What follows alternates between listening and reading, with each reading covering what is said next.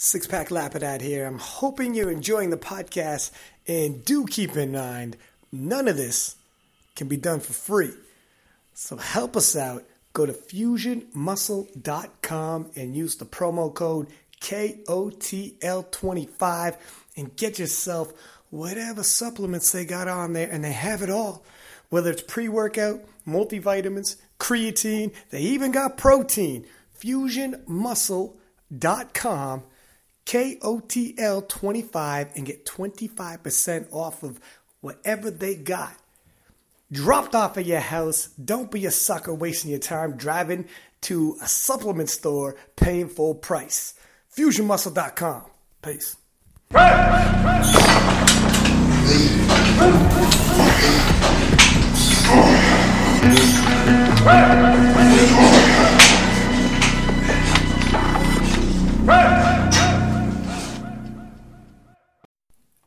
Pack Lapidat. And for the intro today, we got two co-hosts. I got my man Yaz checking in, and uh, we got Cafwe. And we were just talking about. Um, well, there's a big sports weekend. Let's talk about the tennis one for this one, though. For this intro, let's Big talk. sports weekend. It's a big sports weekend because we had a UFC, and everybody who listens knows I'm a UFC guy. Um, I know my man seen, yeah, has seen the UFC, and um, you're a huge Khabib fan. I was watching UFC since 10 a.m. from the pre-fights. I started Oh watching this shit! With your old man too. Yeah. yeah. Um, so yeah, that's a little more hardcore than me. I wasn't. I, I got there like two thirty three. Caught the main card. Um, but uh, but we'll talk about that in a minute for the for the next. Well, it'll be for the next podcast. We're banging out two episodes today. But the other sports story, um, Canadian Bianca Andreescu. Hopefully, I'm not saying that wrong. Andreescu, Bianca Andreescu, 19 years old, defeated 37 year old Serena Williams. Which is huge. And first Canadian to win the U.S. Open. Is that right? First Canadian. Jesus, we've never won the U.S. Open Never. before. Not once. You know, I'm just look going through my mental Rolodex. Yeah, because in terms of like the women's, I'm not not like I'm a big women's tennis fan, but everybody knows the Williams sisters. Yeah. So I don't even know if there's a Canadian woman who's won a like major in tennis. To be honest, like I'd Let have to alone look the US Open. Up. I'd have to look that up, but she could be the first Canadian woman to win just a major in general for I Canada. think so.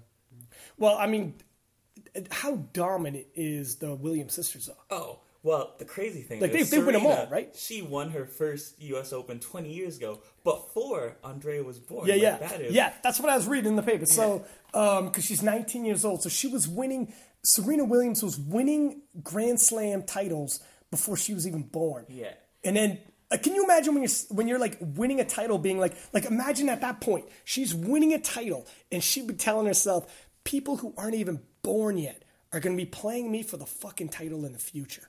I'm going to be around so long, a lifetime later. She ain't even born yet, and uh, like my future rival isn't even alive yet. You, like how crazy in terms of longevity if you Oh, let that sit in. And this was just such a hard match for me to cheer for because I've been a huge Serena Williams fan. But as a Canadian, you got to cheer for like a Canadian girl as well. Bianca Andreescu. Yeah, so I'm just, I was one of those bad sports fans who's sitting on the fence. You got to pick one person. What did you pick? what did you pick? In the end, I had to. I went with the Canadian roots, Ah, but I've been a huge Serena Williams fan, so it was, it was hard for me to choose. when I'm when I'm looking at a situation like that, like it's weird. I like the emergence of a new star. Obviously, I'm going to root for a Canadian, but at the same time, like you always like you know that dominant force that's been around.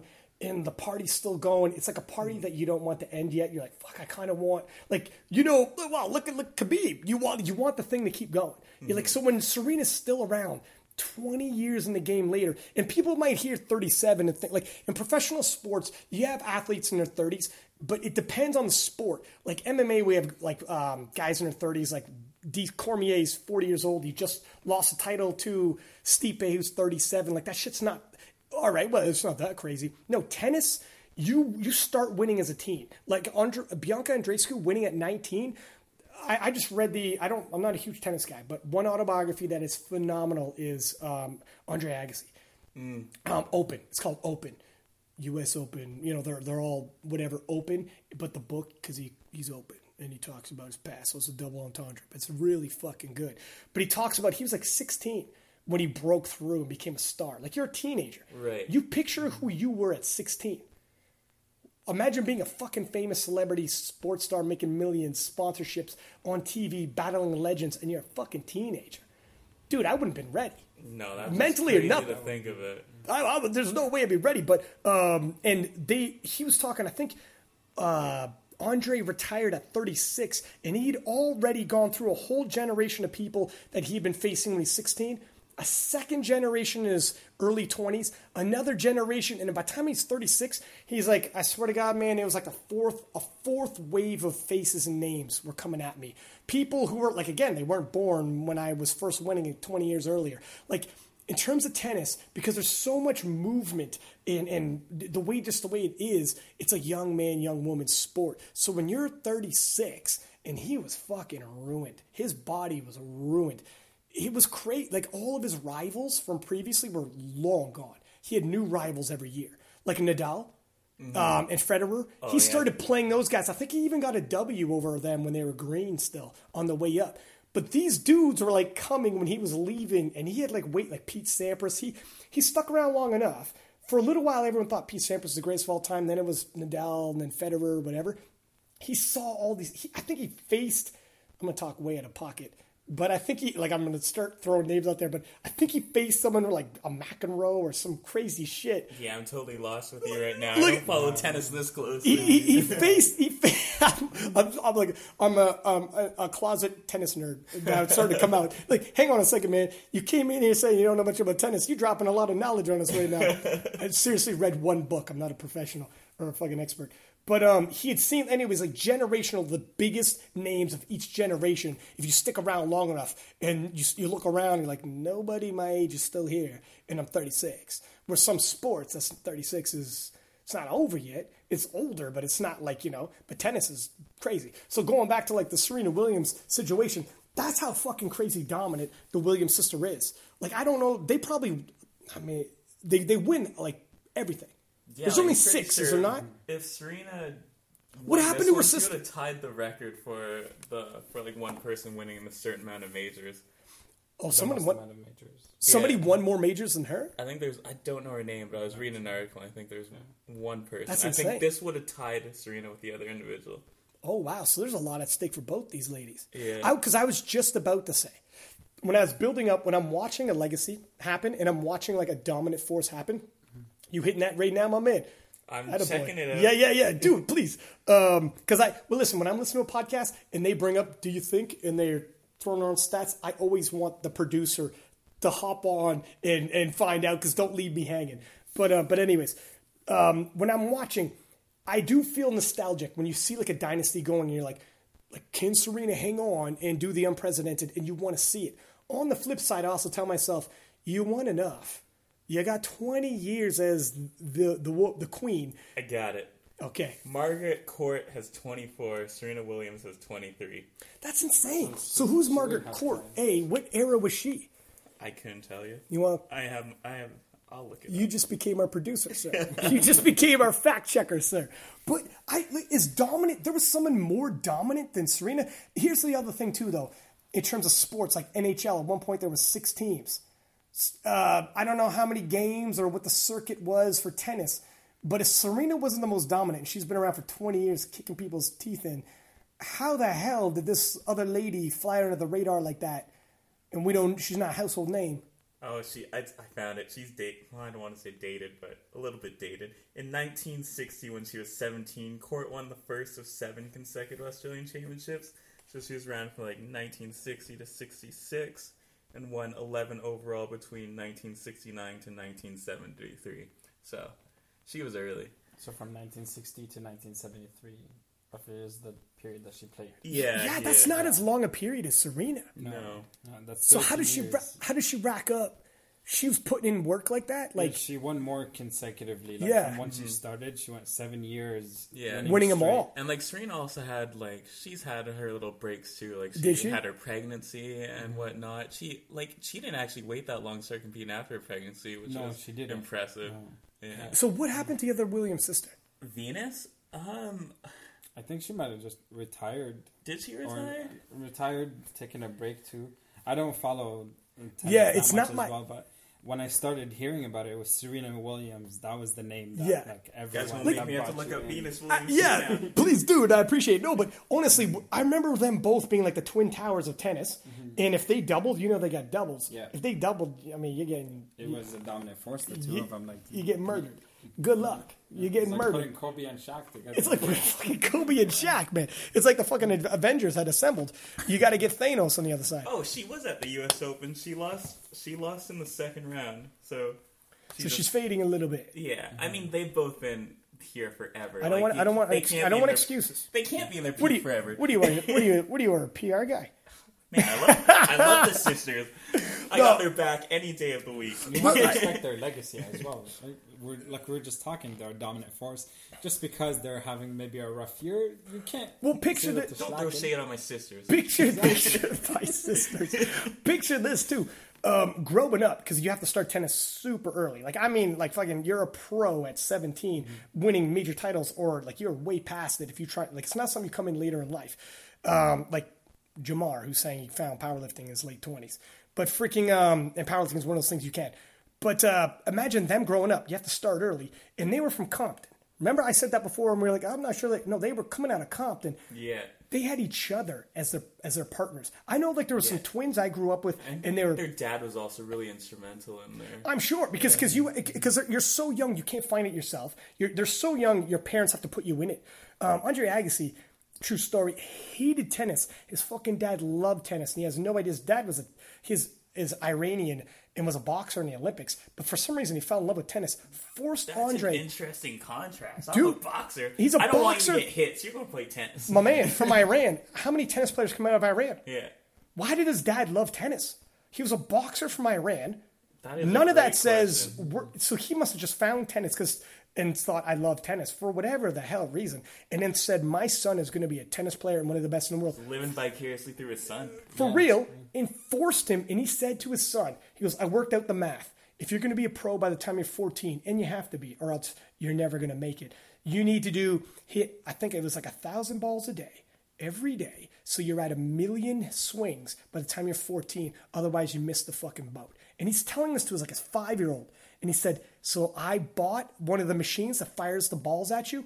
You're going to go back and you're going to start. And every fucking day for hours, Andre was forced from the time he was like five years old till by the time he's 14, he had hit a million goddamn balls. But he hated it. But he was, but his, his father was like abusive. His father was, he was a boxer, but like violent, incredibly domineering and controlling. You were going to say something? I find that very interesting because usually you hear the stories of athletes who just have the drive to compete just because they love it. On Well, this hand, here- it's just like he ha- it was like his job. So hear that. Hear this though. So because he's forced to, he hated it because you have to, and it's a domineering, violent father forcing you. However, on the flip side, Um, because he got after hit, hitting a million balls and being forced into tournaments, and his dad dropping every dime they had for like one on ones with the best pros, because he was so good at it. He became like you kind of like it because mm-hmm. it's part of your persona and mm-hmm. it's getting you stuff, but you're forced into it. So, and then he started. Uh, if you know about the Andre Agassi story in the '80s, he started rocking a fucking mohawk. He went in. You know, you're supposed to wear like proper attire. He wore like cut off jeans and was like the rock star. And people, he wore like these gloves. Like he had like whatever. People, he looked like a, literally like a '80s rock star going out there. But he was he was like rebelling. The only way he could rebel, like embarrassing his father. His father's like, "You're hitting. You look like a fucking clown. What are you doing out there?" This is before tennis. Like the Serena Williams sisters now wear whatever the hell they want. Mm-hmm. It's different. Back in the '80s, people didn't do that, and he's like dyeing his mohawk pink. He's like a rock star from the '80s. He looked like, but he's rebelling against his father. But he's 15, because so he's still a 15, 16, 17 but he's like one of the best in the world and he's just trying to like find his own what find himself and then later on and like he hated tennis forever but he's making millions and people like you can't quit. How are you going to quit? You're a millionaire. You're famous. You're all these things. You could do charity work. You can give back. You're an inspiration to all these people. So then he was never into tennis for himself and by the time he quit at 36 he's like fucking like when the fourth wave of people came, fourth generations of people came, and everyone else had always had already quit, and you were still in the game. So many injuries. He's like, why? It's crazy. I'm the guy who hated it. Mm-hmm. Other people loved it and would give anything to keep doing it. He's like, I don't even. My dad has got no domination over me now. It was a weird love hate mm-hmm. that you just develop. That you're like, uh, but this is who I am though for my whole life. So when I stop, what am I? And he, by the way, married Steffi Graf, who's one of the greatest women's tennis players as well. So his whole life, it- it's a it's a fascinating story. But going back to, I was just going to bring this back to the Williams sisters when they're coming up. So Andre Agassi just had that machine that fired off balls, and his dad crank it up to 100 miles an hour. And This guy's got fucking I don't know what's realistic. Maybe it was 100 miles an hour, but you get the point. He's just firing it off, and he was smashing these balls day after day. The Williams sisters, growing up, had each other like the best partner in the world to go against is you have like almost like your mirror like I there was a when I was growing up two twins who were wrestling and they both became Canadian national champions and went out to international play and they had each other as sparring partners. Like when you're growing up and you have like a sibling that's right up there and competitive in the same sport as you, it's a I mean you can you- there's you come home from school whenever whatever your schedule is we'll work around it and it'll always work. In terms of tennis you all you need is one other person. If it's hockey you can't have one brother who's into hockey and you work around each other's schedule. You need a fucking team.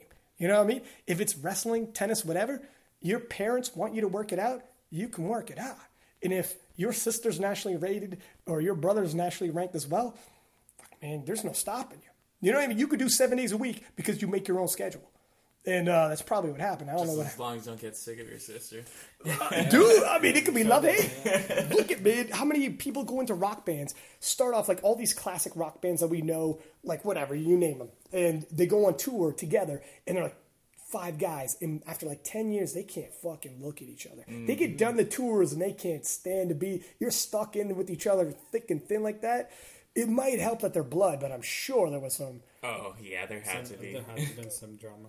Uh, dudes, girls, More than drama. wait, wait until they got into the early teens and the hormones start kicking in and they get their periods and oh shit, son.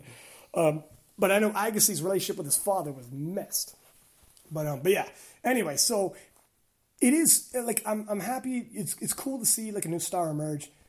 Canadian girl, maybe Canadian Romanian. I'm like fucking my last name's Romanian. I know fuck all about Romania, but Just whatever. want to feel that I, connection. I just want to. I just want to claim her. Yeah, she's my sister. You got, you got your side. She's my sister.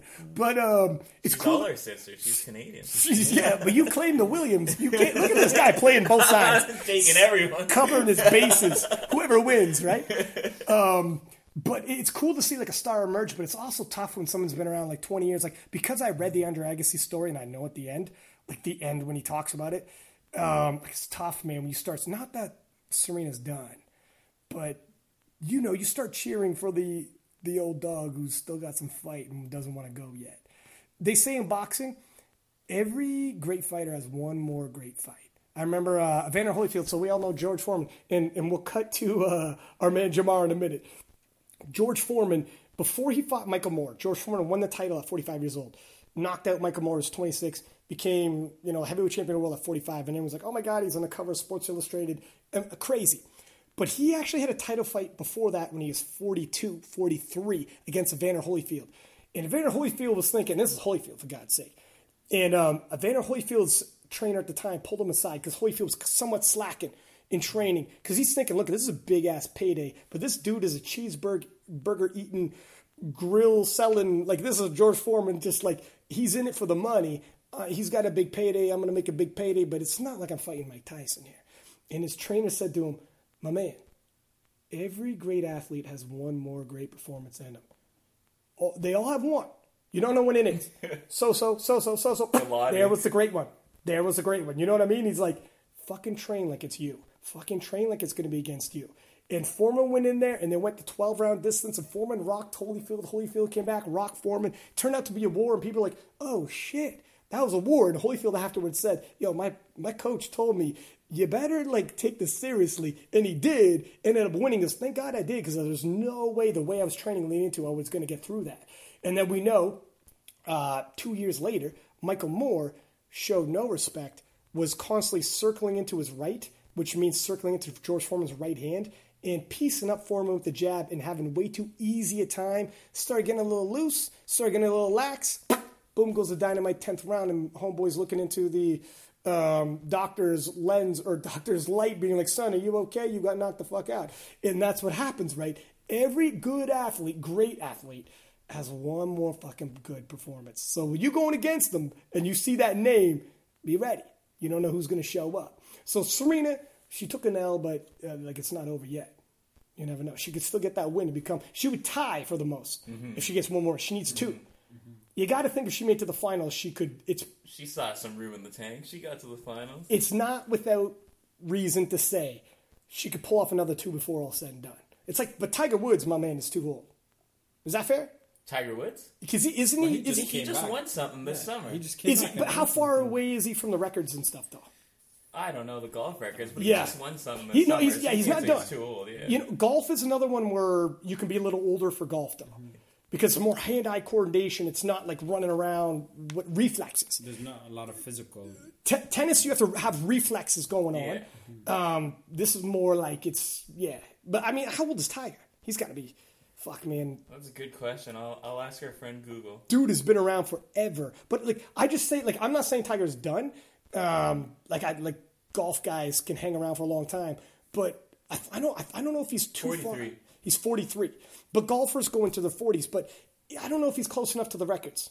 I don't even know the records. It is what it is. We don't want to do too much research. We're Yeah. going to get off topic here. I'd love discussing fun. Hey, man, it's a sports podcast.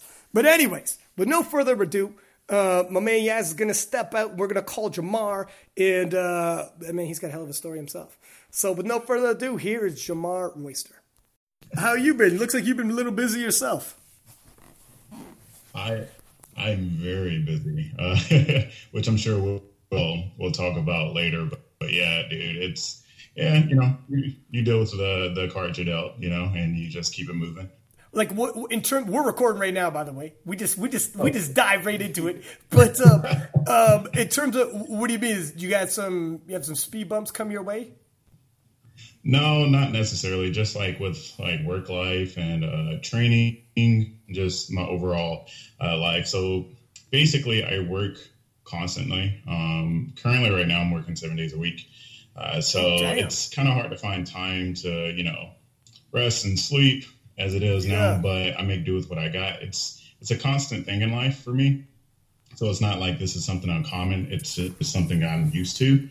Uh, but recently, it's just been a lot lately. Um, so I'm usually typically up at 3 a.m. and I'm usually working up through till about 7:30, 8 o'clock, and then from there I'll drive home from work, walk my dog Nala. I'm sure you've seen all over my Instagram. I'll walk her for about 30 minutes, give her a little bit of that time.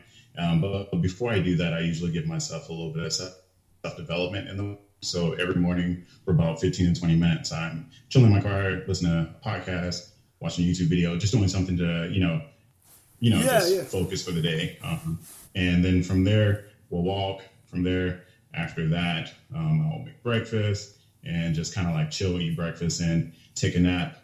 Get up. If it's a day I have to go to my second job, it's typically take a nap after breakfast, then work about eight hours there from mid shift. So roughly 10, 11, or 12 to 6, 7, or 8. And then I come home, walk Nala. So, so when you when you get up, when you get up at three, are you working at like? How come you got to get up at like three o'clock in the morning? So I work uh, at a FedEx hub. Um, so I'm a team lead on the floor. Uh, so I have to get up early to make sure that everything's set and ready to go for the crew to come in and uh, basically uh, offload and load up the, the trucks and the ULDs, which are like these huge containers. And um, so I'm basically doing a lot of physical labor from 3 a.m. to about 7:30, um, roughly, and I'm usually off by eight. Uh, so that's basically my conditioning. So I'm like moving these cans that uh, their tare weight's roughly anywhere between 500 to 730 pounds, and then when they're stuff in there, it ranges from God 3,000 to 7,000 pounds, and And we're just moving these from. What are these things? They're like. They, so they're like uh, we call them ULDs. They're these big containers. Yeah. They go into planes. Um, so we load them up into the the FedEx airplanes, and they travel from a state, one state to another, uh, and then just kind of like offload from there. Yeah, yeah. and yeah. I'm just moving these. So we have like these rollers all over the floor from uh, during throughout the facility, and you, we're just pulling them from one end to the other, Oh, basically. like manually, like on their own wheels, but you just like Oh. pull them Yeah. yourself, not a, not a tow truck or anything like that. Nah, just pull them. Oh damn, man! No, no kidding. So is this FedEx just a bunch of jack dudes work there or something? Because you got to be strong to do that for three hours. No, I'm I'm probably one of the few guys who's. I mean, I, I look abnormally huge compared to most people um, around my size, but there are a couple of guys who who are kind of fit. But for the most part, it's just you know people your everyday your everyday Jills and Joes working. You know, just everybody's just trying to make it and get by. Yeah. But it sounds like a lot of physical labor, though. Like it's that does. It sounds yeah. like tough to move those things around for like three hours straight. And you do that so wee hours of the morning, and then you get off like eight and nine ish, and then you have another job after that, or. Yeah. So and sometimes so with, with the FedEx, depending on when the planes come in, uh, it could it could extend to four four and a half hours. But um, so from there, I'm a sales associate at my other job. So good good thing is that I'm sitting at a desk, you know, just making calls and Dude, you know. So you, you do so you do that in the morning, then go to your day job? Yeah. Holy shit! And then you train? Yeah, uh, I, I have to. Um, so but it's every other day with my other day job. Um, it's every day, luckily. So I'm working roughly 60 hours a week, give or take. Uh, but luckily, the days that I'm working 12, 13 hours, I don't train on those days. So, Just so yeah, but then you're lifting weights the other days, though. Damn, yeah. man, that's so you work about sixty hours every week. Yeah, roughly. Oh wow, dude, you are grinding, and are you just grinding like saving up, and with like a goal of not having to continue this forever, right?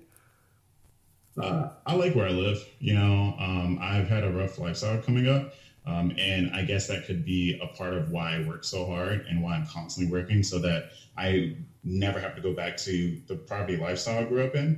Um, so it's just one of those things where I'm like, I've got to keep moving, I've got to keep going.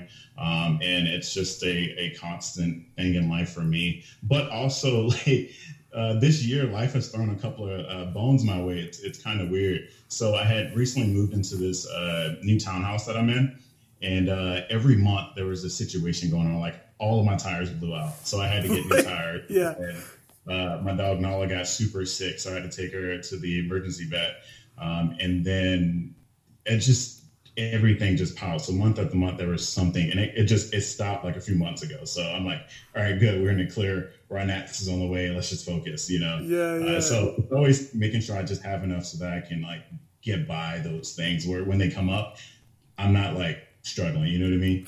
Man, that's the thing with dogs. People don't understand. Like you get a dog, and you're like, oh, all right, like you buy food or whatever. Man, if that dog gets sick that bill can run up like a car bill right quick because it's like a doctor oh, bill. Yeah. Like it could be a couple thousand dollars if the if it if the dog has to stay overnight. It is a lot of money, man. You better put away money if you want to have a dog. Like if, if they ever comes around, yeah, it happens. They could really hit the bank yeah. for sure. Oh, absolutely, and that's when you like really think about pet insurance.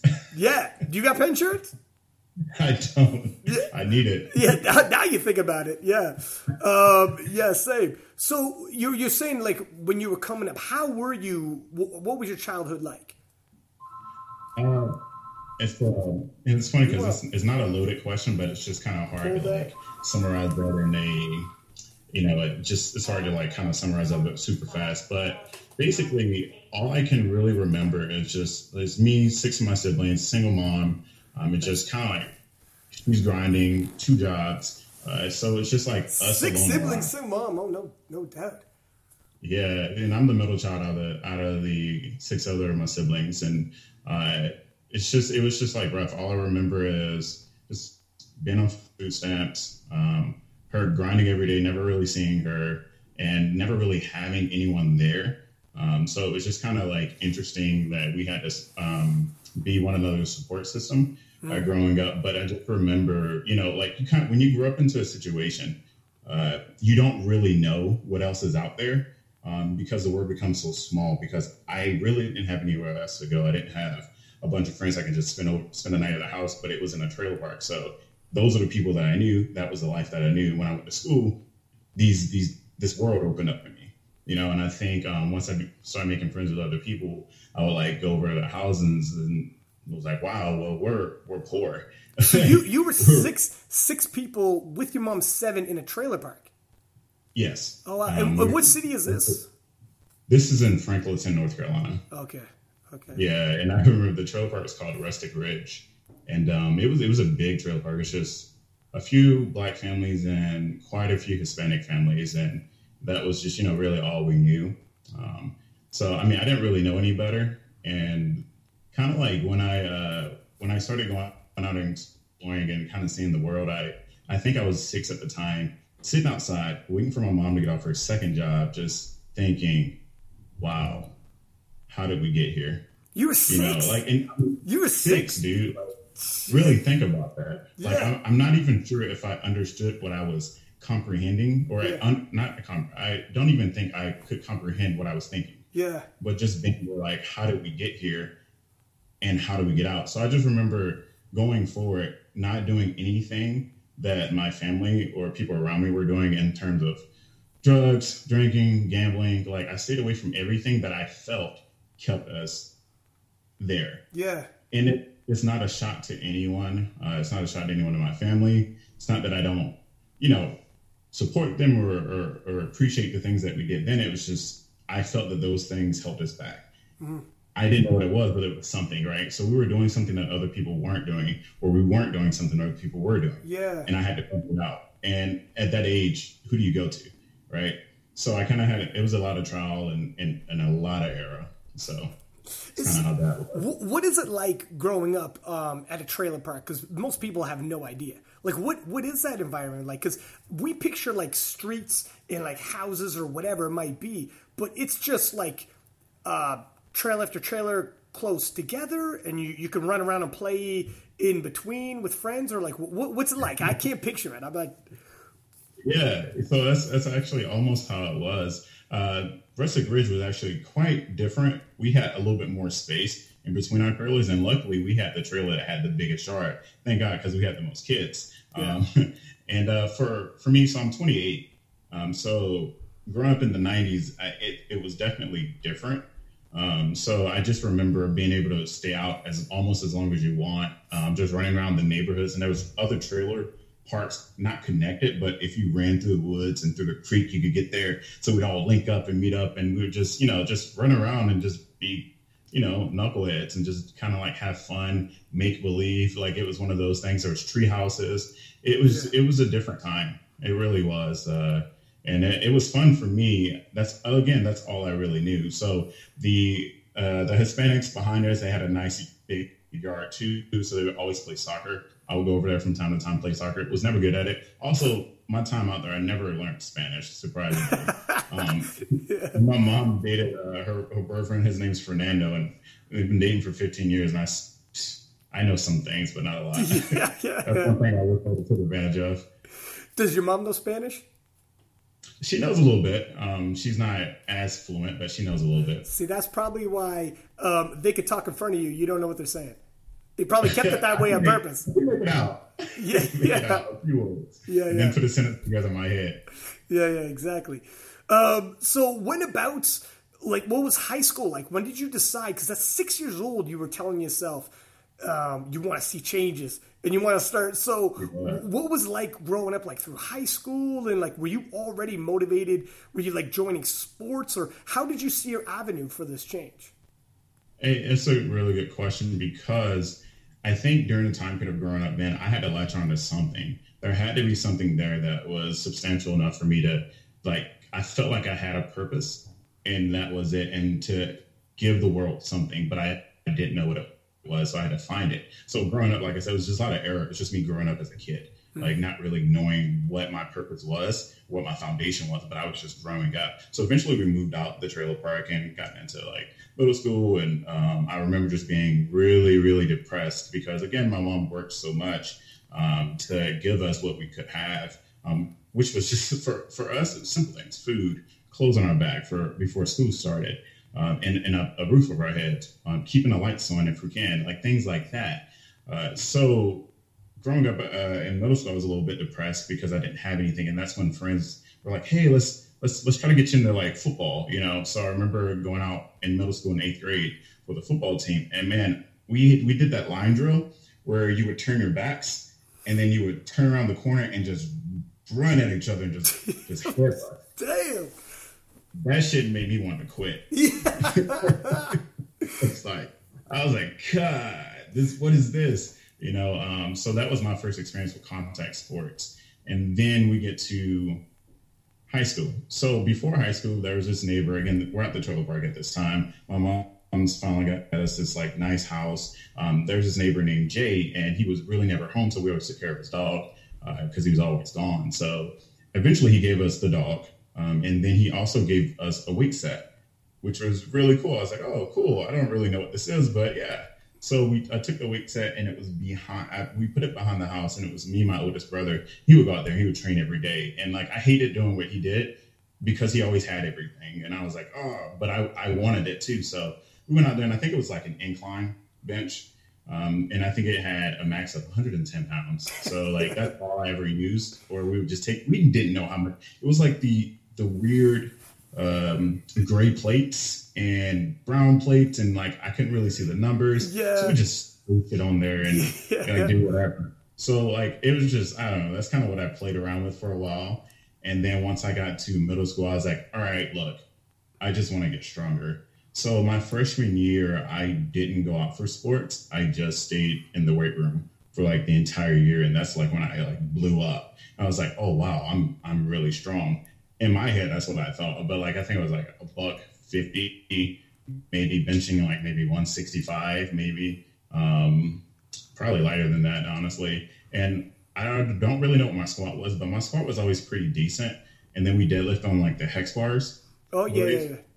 I, I always hated deadlifting, man. It was just one of those things I was just never really good at. And I thought, I think it was because I was never really truly taught proper form.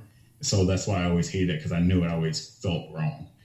How, how did you get the so- form at this point? Like when you first started around this age, like did you in your squatting and benching, did you have technique? Did you know like low bar and the setup, or like how did you come across that at this point? I knew absolutely, I knew absolutely nothing. Oh, wow. I just it was just a football team training, so I went in there with them that freshman year. I did whatever I saw, touch and go on the bench.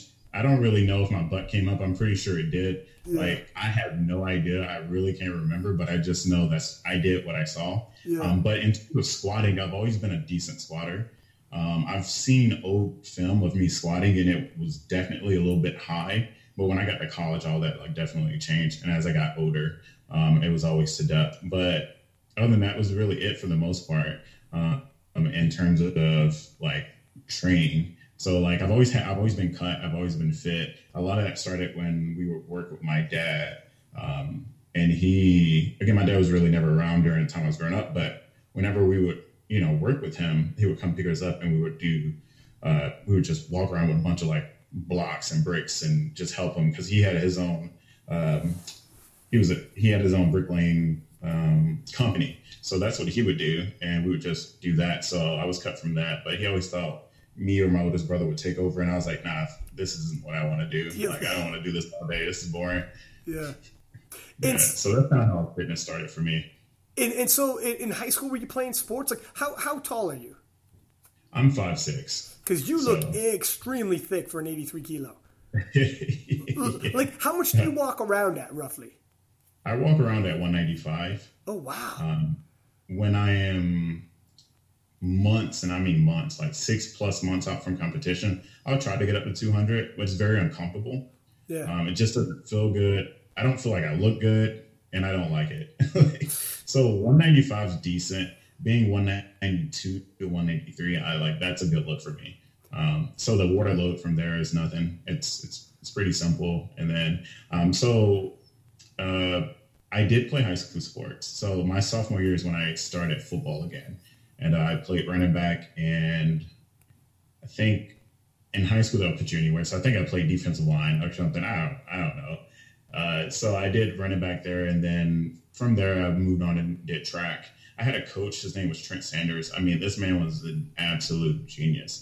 Uh, he was a great guy. I mean, he and bless his heart, he's he's he's he's gone now, but uh, he was a really, really, really big guy, like super, like big. And I think it was like a medical uh, issue, but he was smart. I mean, he knew how to train you and teach you without moving. Like it was, it was the greatest thing ever. I like, I couldn't imagine. I, I just couldn't. I was like, how? Like, how is he doing? This? You, you mean But- big as it? Was he big as in like like like a, a fat dude or jack? Yeah, no, no, like a fat dude. He was a Um, fat dude. Like how big are we talking? Uh, Trent was big, man. I mean, I dude was huge. But like 350? Uh, I probably more like if he if he if he sat on the bus, he would take a whole seat. Like it was Trent. Oh, damn. Okay. Like, but he was a you know, but he was a great coach. We won. Um, he he coached track, head coach track, and we won the uh, county championship three years running. Um, so it was it was intense. I don't know how he did it. So he knew his stuff. He knew his stuff. he he knew his stuff. Like he he really did, and that's what I loved about him. And and then uh, he also like I guess you could say he was a, a definite a definite role model for me in terms of like I was captain of certain teams like football and and track, but no matter what, he wasn't like super like hard on me like me, but like hard on me as in don't let the water boys get the water you get. You be the last person on the bus. You make sure everyone's got everything. Like, and he would always tell me those things, and I, I would always, I, am a good athlete, so I listen, right? Because I believe there's a purpose behind every action. Um, so I'm like, all right, great, I'll do this. But it was a learning experience for me um, in terms of that and leadership. So They say um, oftentimes, especially like boys collect father figures in your life, and you can have several. Oh, and at certain points in time, usually that's why like a lot of uh, boys gravitate towards sports. And oftentimes, your coach, whether it's like a wrestling coach, football coach, whatever, start becoming these father figures to you. And because often, like sports, so much character development comes through sports. You know what I mean? Like there's always so many takeaways that apply to more than just the beat, like the the sport itself. You can apply it to life, like what you put in, you get out, or whatever, right? And um, oftentimes, like yeah, you you you you see these kind of cycles. Like, would you was this guy more of a father figure for you at this point in time? Uh, in the beginning, no, but as it neared um, my end of sophomore and junior and senior year, definitely, um, he was definitely that, and I had definitely two more. Um, so there's this guy named Johnny Mack. Now this guy was jacked, like this guy was huge. Yeah, yeah. but he he ended up coming in and he saw a lot of potential in me and said, "Hey man, I'm going to teach you how to properly train and get you on these programs and uh, get you get you right for college because you can play college ball. I know you can." And I so I allowed him to come in and kind of like take over from there with all of that. And then there was another guy who uh, uh, who's who's passed, but he was more of like um, he was just another guy who like kind of like got us on our my family on a religious path in a sense. Um, but yeah, so that I think I collectively got three growing up, which is definitely what I needed, um, and it kept me kept kept my head on straight. Um, so, so the Johnny Mac guy, the programming he was giving you, was it like who started teaching you the proper forms in terms of squatting and and like I, you know, weight proper weightlifting? When did that come around? Uh, probably my junior year, so maybe when I was like seventeen. Yeah. Um, so from 15 to 17 is when I think I started actually lifting properly. Um, and he was the one who came in. I mean, this dude was like jacked. I'm like, man, good God, how'd you get like this? And I'm jacked, but I'm doing whatever I'm doing, quote unquote, jacked. Um, so uh, he kind of just got me on like the basic stuff, like pyramid programs, like uh, 12, 10, 8, and like all the way down with like bench and stuff like that. And um, squatting, we did um, a lot of that. But I don't think he really liked squatting, but I did. Um, and then deadlifting. So he kind of gotten on the right track. But even then, I think he, uh, it was stuff that he had learned and collected over time. Um, so, I mean, it was just kind of like just doing what, what we knew um, instead of like, you know, I, I never studied anything about training, you know, other than the magazines and stuff I saw. Yeah, yeah. See, I remember for myself when I first got into powerlifting, I thought like benching, I knew benching, squatting, whatever. And when you get into powerlifting and you understand how technical it is with like the bar path and all the levers that go into your body and the fulcrums of every lever and like you know the placement of your feet, your hands, you know the whole the whole nine, right? The knees tracking over the feet and um, like you you you understand you like man, I didn't know shit. Like when I first started, you really don't. It's like overwhelming almost, right? And uh, people like video analysis of your lifts and like really breaking it down. Um, so when I first, and really it's when I first started powerlifting that I started figuring that out.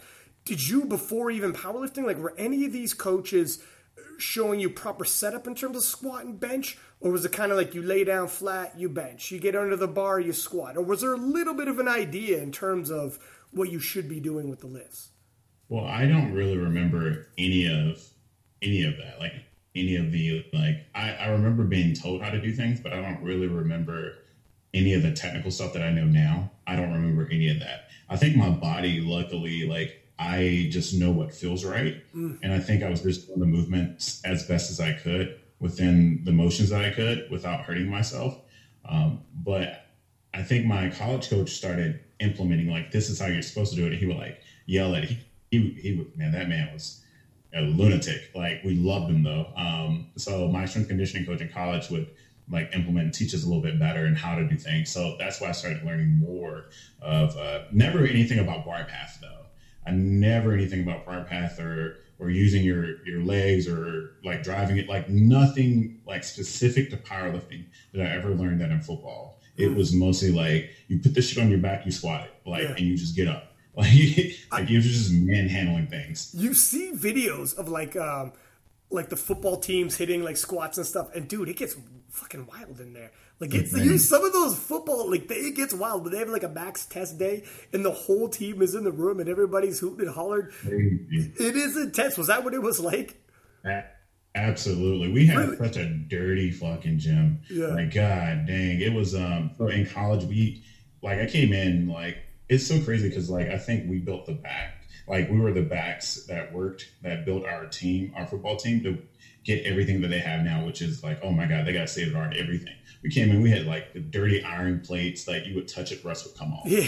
Uh, the floors were stinky and dirty. Like you would sweat, the whole floor would just be disgusting. It was nasty, but it was it was the it, it was the gym. It was where you came to work. Like yeah. we loved it, and it like had this like little like slant. So like whenever we would go inside the gym, we would like run down this slant, and it was kind of cool because you're like running down and running into the gym with all this music and all these like dudes just lifting, and it was just like that. So whenever it was test day, like I was the biggest squatter in the room at like 175 pounds in college. So it was like it was just like oh my god people would just rally behind you and scream and i at the time i was definitely still a deep squatter um, but like it was just crazy. Like people were, I don't know, man. It's just the feeling is overwhelming sometimes. Um, so that that was definitely an exciting feeling. You see those, you see those videos. It's literally like twenty dudes circled around you while you're squatting and like yelling in your face, "Let's go!" Like twenty people, and if you hit that squat, they're all like celebrating. Like it's, it was, it's so intense. How often would you guys do test days? By the way. Not too often. I don't remember doing test days a lot. That's why it was always so exciting when we did. Yeah. And like I had this like uh this this belt. I don't know where I got it from, but I ended up getting this belt with I don't even know what it's called. Um, I'm sure you probably do. It's old school belt. It's like black and it's got like the little pad in the back of it. Um, but yeah, so I like the bodybuilder style belts that like don't yeah, do anything. They're like, yeah, they don't do nothing for you. Yeah, I know what you mean. it was the first time I squatted 600 and uh, and after I did it, the whole gym erupted, and like I wore the belt like it was like I won the fucking WWE championship or something. I'm just walking around, circling the circling the fucking gym like I like I'm the man, you know. Yeah. But uh, so you hit you hit 600 pounds at when you were weighing in front of you, like buddy listening from like Europe, 272 kilo. When you were 175 pound body weight. Uh, uh, 170 to one. Yeah, yeah, no, this was 175 at the time I was a junior. I'm in college. Oh, wow. So roughly 20, 21. And how was like the football? Was it banging you up? Like that's fairly, what, like this is college ball, so it's fairly high level, no? Yeah. And was it would it bang you up like in terms of like injuries and what that was doing to your body? Like, were you, oh. how into football were you? Were you were you thinking at the time football is my sport, and you weren't even thinking about other sports at the time, or? Well, no. Um, so football was actually a journey to get to. Um, so, because after high school, like I did, I also did wrestling too, just to kind of add something in there. And I wrestled at 152 to 160. Um, so after that, this new coach came in and um, he would say, "Hey, you need to go look at this school called Chowan. It's like two hours from here. Um, I know all the coaches there. We can get you on the team." So eventually, I called out, and they was like, "Nope, not looking for anyone. Bye." And that's exactly what I got. And I was like, oh shit, I'm not playing football. But before that, it was all about grades. And I think that's what hit me hard was because, again, we're still searching for a purpose in life at this point, still. Um, and um, I think even with high school sports, I almost, I almost wanted to quit because, like, I would never have a ride home. um, and because I, I would live like 20, 25 minutes away from the school, and no one wanted to take me home. And my mom would again work two jobs, so whenever Yeah. she got off from work, I'm at practice, so she'll go home and go to sleep and forget about me. So it was like it was just kind of tough at that point. So I'm like, I what am I going to do? But when I had the opportunity to, to uh, go to Chowan to visit, um, I don't know why, but my mom got off her high horse and just took me down there. You know, she's a great woman, by the way, but you know, she gets tired. I get Yeah, it. yeah, she's you know, I get it now. I understand it. Yeah. So she took me down there, and um, my grades weren't the best again because I I didn't have anyone really there helping me with anything. Um, I didn't really understand anything, and people just kind of like chalked it up to like, oh, he's just uh, another, you know, stupid kid, I guess. I don't know. Yeah. Uh, so when I went down there, you know, I met a lot of the people. Um, it was an it was an amazing school. The whole theme was you're you're not a number, you're a name, and they got to in, meet everyone individually. So it was one of those schools where like I sat down uh, and we talked, and they're like, "Dude, you're oh my god, you're you're so passionate about life and and things, and we we want to get you here, but what's going on here?" You know. So I had a I had a one point one point eight at the time in, in high school as a senior, and um, they're like, we, what, "What are we gonna do here?" And I was like, "I- "What is that? Like, what is the what's the GPA?" You know, and it was just like, "It's a great point average." I was like, "Okay, cool. What is that?" It's like this is what you need. You know, so I was at that at that level. By no means was I were I stupid or anything. I just didn't really apply myself, and that's kind of what they pointed to me there. And that was early on um, in the in the beginning of the year. So when I came back, right before football season started, um, I told my coach, "Hey, I'm staying after school every single day to make up all my grades for all these classes that I've either got a D in or an F in." And it was like, um, and it was so funny because like you would think they would back you, but I don't think I got the support I, I needed. But I did it anyway, every single day, from the beginning of my senior year to the end. Um, I got the required GPA, like the bottom line of what they could possibly potentially accept um, without like scholarships or anything. And uh, it was rough, but like I stayed after school every single day and I made it work. And I did the FAFSA completely by myself. I just told my mom, I was like, give me all your information, let me do it. Didn't know what the hell I was doing, but I ended up doing it. Um, didn't really get any scholarships. Uh, so, and that's kind of how like I transitioned to um, changing my mindset from like football's not the end all. You know, like there's a life outside of here that's way bigger than that. So what I have to apply myself. And when I did, Chowan finally accepted me on conditional. It was a conditional acceptance, and I had to sign like this agreement or whatever. You know, after the first semester, man, I got like a 3.0 or something, and I was like, I'm not fucking stupid. Like I know what I'm doing. I'm gonna apply myself. I'm good. But before that, there was this uh, convocation that we had, and the head coach of the football team was speaking there. I was like, "This is my time. I'm gonna, I'm gonna show up. I'm gonna shake his hand. I'm like, my name's Jamar. I'm gonna look at him in the face, Yeah. and I'm like, I want to play football." but when he came out, he met with his family, and I was like, "This is not the right time to do." This. Was- yeah, uh, this you're thinking like a movie style moment about to happen. This guy's with his family. Chill- Dude, some something off. Remember the Titans or something. I just had this feeling. In Remember the Titans? Yeah, yeah. he needs me, but no, it wasn't like that at all. So I just, I just let it go by, man. And I just watched him walk away, and I was like, damn, that was my opportunity, you know, because they already turned me down once. So I walked all the way to the football center, which was like a few miles away from the school. I walked all the way down there. I knocked on the door, cracked old voice, and I'm like, "Eh, it's, it's the head coach here. And uh, one of the guys just pointed to the back. And uh, once he spoke, I heard not the head coach. Once this guy spoke, I was like, "That's the guy who said no to me." I was like, "I know who it is because he had a very distinctive voice." So You'll never forget back. that voice. You never forget that note. I've never. So I walked to the back, and uh, he was like, "Yes," just like that. And I was like, "Hey, my name's Jamar. Um, I have you for a weight training class. Just wanted to shake your hand and let you know that I'm willing to do anything to be on the team. Like I will, I will do whatever you need, and I will do wherever it takes, and I will prove to you time and time again that I am, I am worth it." And uh, he just looked at me up and down. He goes, "All right, I appreciate that, young man. You know, like."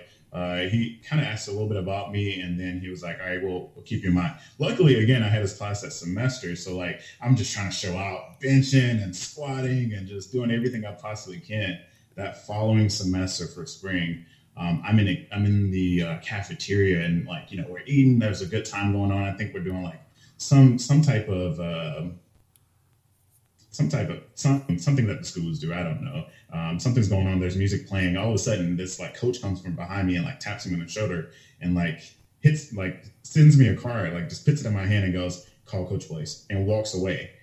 And I'm like, "Oh my god, this is this is it. This, is the moment." Yeah. You know, like I'm shaking. I'm like, "Oh my god, oh my god, oh my god." So I called him the next day and I was like, "Hello," and he goes, and he just he remembers me. He goes, "Hey, this head coach in place." Um, so, you know, what do you want? Running back or uh, outside safety? I was like, what? He goes, what do you want to start? I was like, Start. Uh, not start, but like, where do you want to play? Yeah, yeah, yeah. And I was like, Yeah. not start because like that, that's extreme. So I was like, uh, running back, of course. And he said, meet me, meet us here at this place. Uh, anyway, he gave me all the details for spring ball. And just to sum it up, like I, w- I remember walking in, and God, if you know anything about football, everybody's a damn running back. oh, like, really? everybody. yeah. Everybody's a running back. So like I walk into the room and like goddamn, the whole like room was full of people for running backs. I was like, this ain't it, fam. So like I ended up switching to outside safety because like the the time frame for starting and playing was quicker than being a running back because you know how that cycle goes. Um, Yeah. Of course, like if you're great, you're great. I was an okay, I was an okay athlete. I wasn't the best athlete or the the worst athlete. I was an okay athlete, but I was one of the hardest workers in the room, and you can never deny that. Um, so I ended up playing and starting earlier uh, than I did if I would have been at running back. So that's kind of how that worked, um, and that's how that football stuff happened. Isn't it funny how you had that one realization where so when you were in high school and you you didn't really have like direction, anyone pushing you, keeping you on track, um, not necessarily knowing that you had to do it yourself. And then when so your your GPA was like 1.8, and then when you were like, man, I gotta almost like playing catch up. You're like, I gotta turn this around. And then when you started hustling and started grinding on your own and just making it happen, boosted up to a 3.0, and you're like, fuck man, I'm not like that whole time. It's like that realization afterwards, like I'm not dumb. Like how many people, how many people do you think like could easily drift through, and because nobody sits them down and works with them, and if you don't know any better, they'll they might actually think they're dumb. They might actually think like I'm not special, I'm not smart enough, I'm not enough, or they might even have people telling them they're not smart, telling them they're not good enough, and they just believe it, so they don't apply. And then, you know, so I mean, you could see how it actually happens, right? Like those cycles. And then, thank God for yourself, in time, before it was too late, you were like, hang on a second, let me give a go. Like, I, my time is right now. It's not over yet. It's not too late yet. And you were probably right at that line, man. If you were, you know, if you let that slip and you just believed, right? Like, some people got parents or whoever in their lives that actually are like, tell them negative shit, you know, or, or whatever, whatever around in their life. And um, so the fact that you could actually pull it around, like, let me give this, let me give this a shot, even if it's just me and no one's trying to encourage. Let me figure this out. And then when you have that realization, where you're like, holy shit, like I'm, I'm not a dumb guy. Like I can make this. It's one of those realizations. Like if I grind hard, I can. Who knows? Who knows, man? If you just did that by yourself, if you had the right person beside you, you know, pushing you all of a sudden it's that realize things start clicking. I've had those moments as well in my life where like you pro I think everyone has to an extent where you're like, I don't know. I don't know if this is gonna happen. And nobody's there telling you it could happen. Nobody's giving you a pathway. Nobody and you're like, how do I get from A to B? How does this work?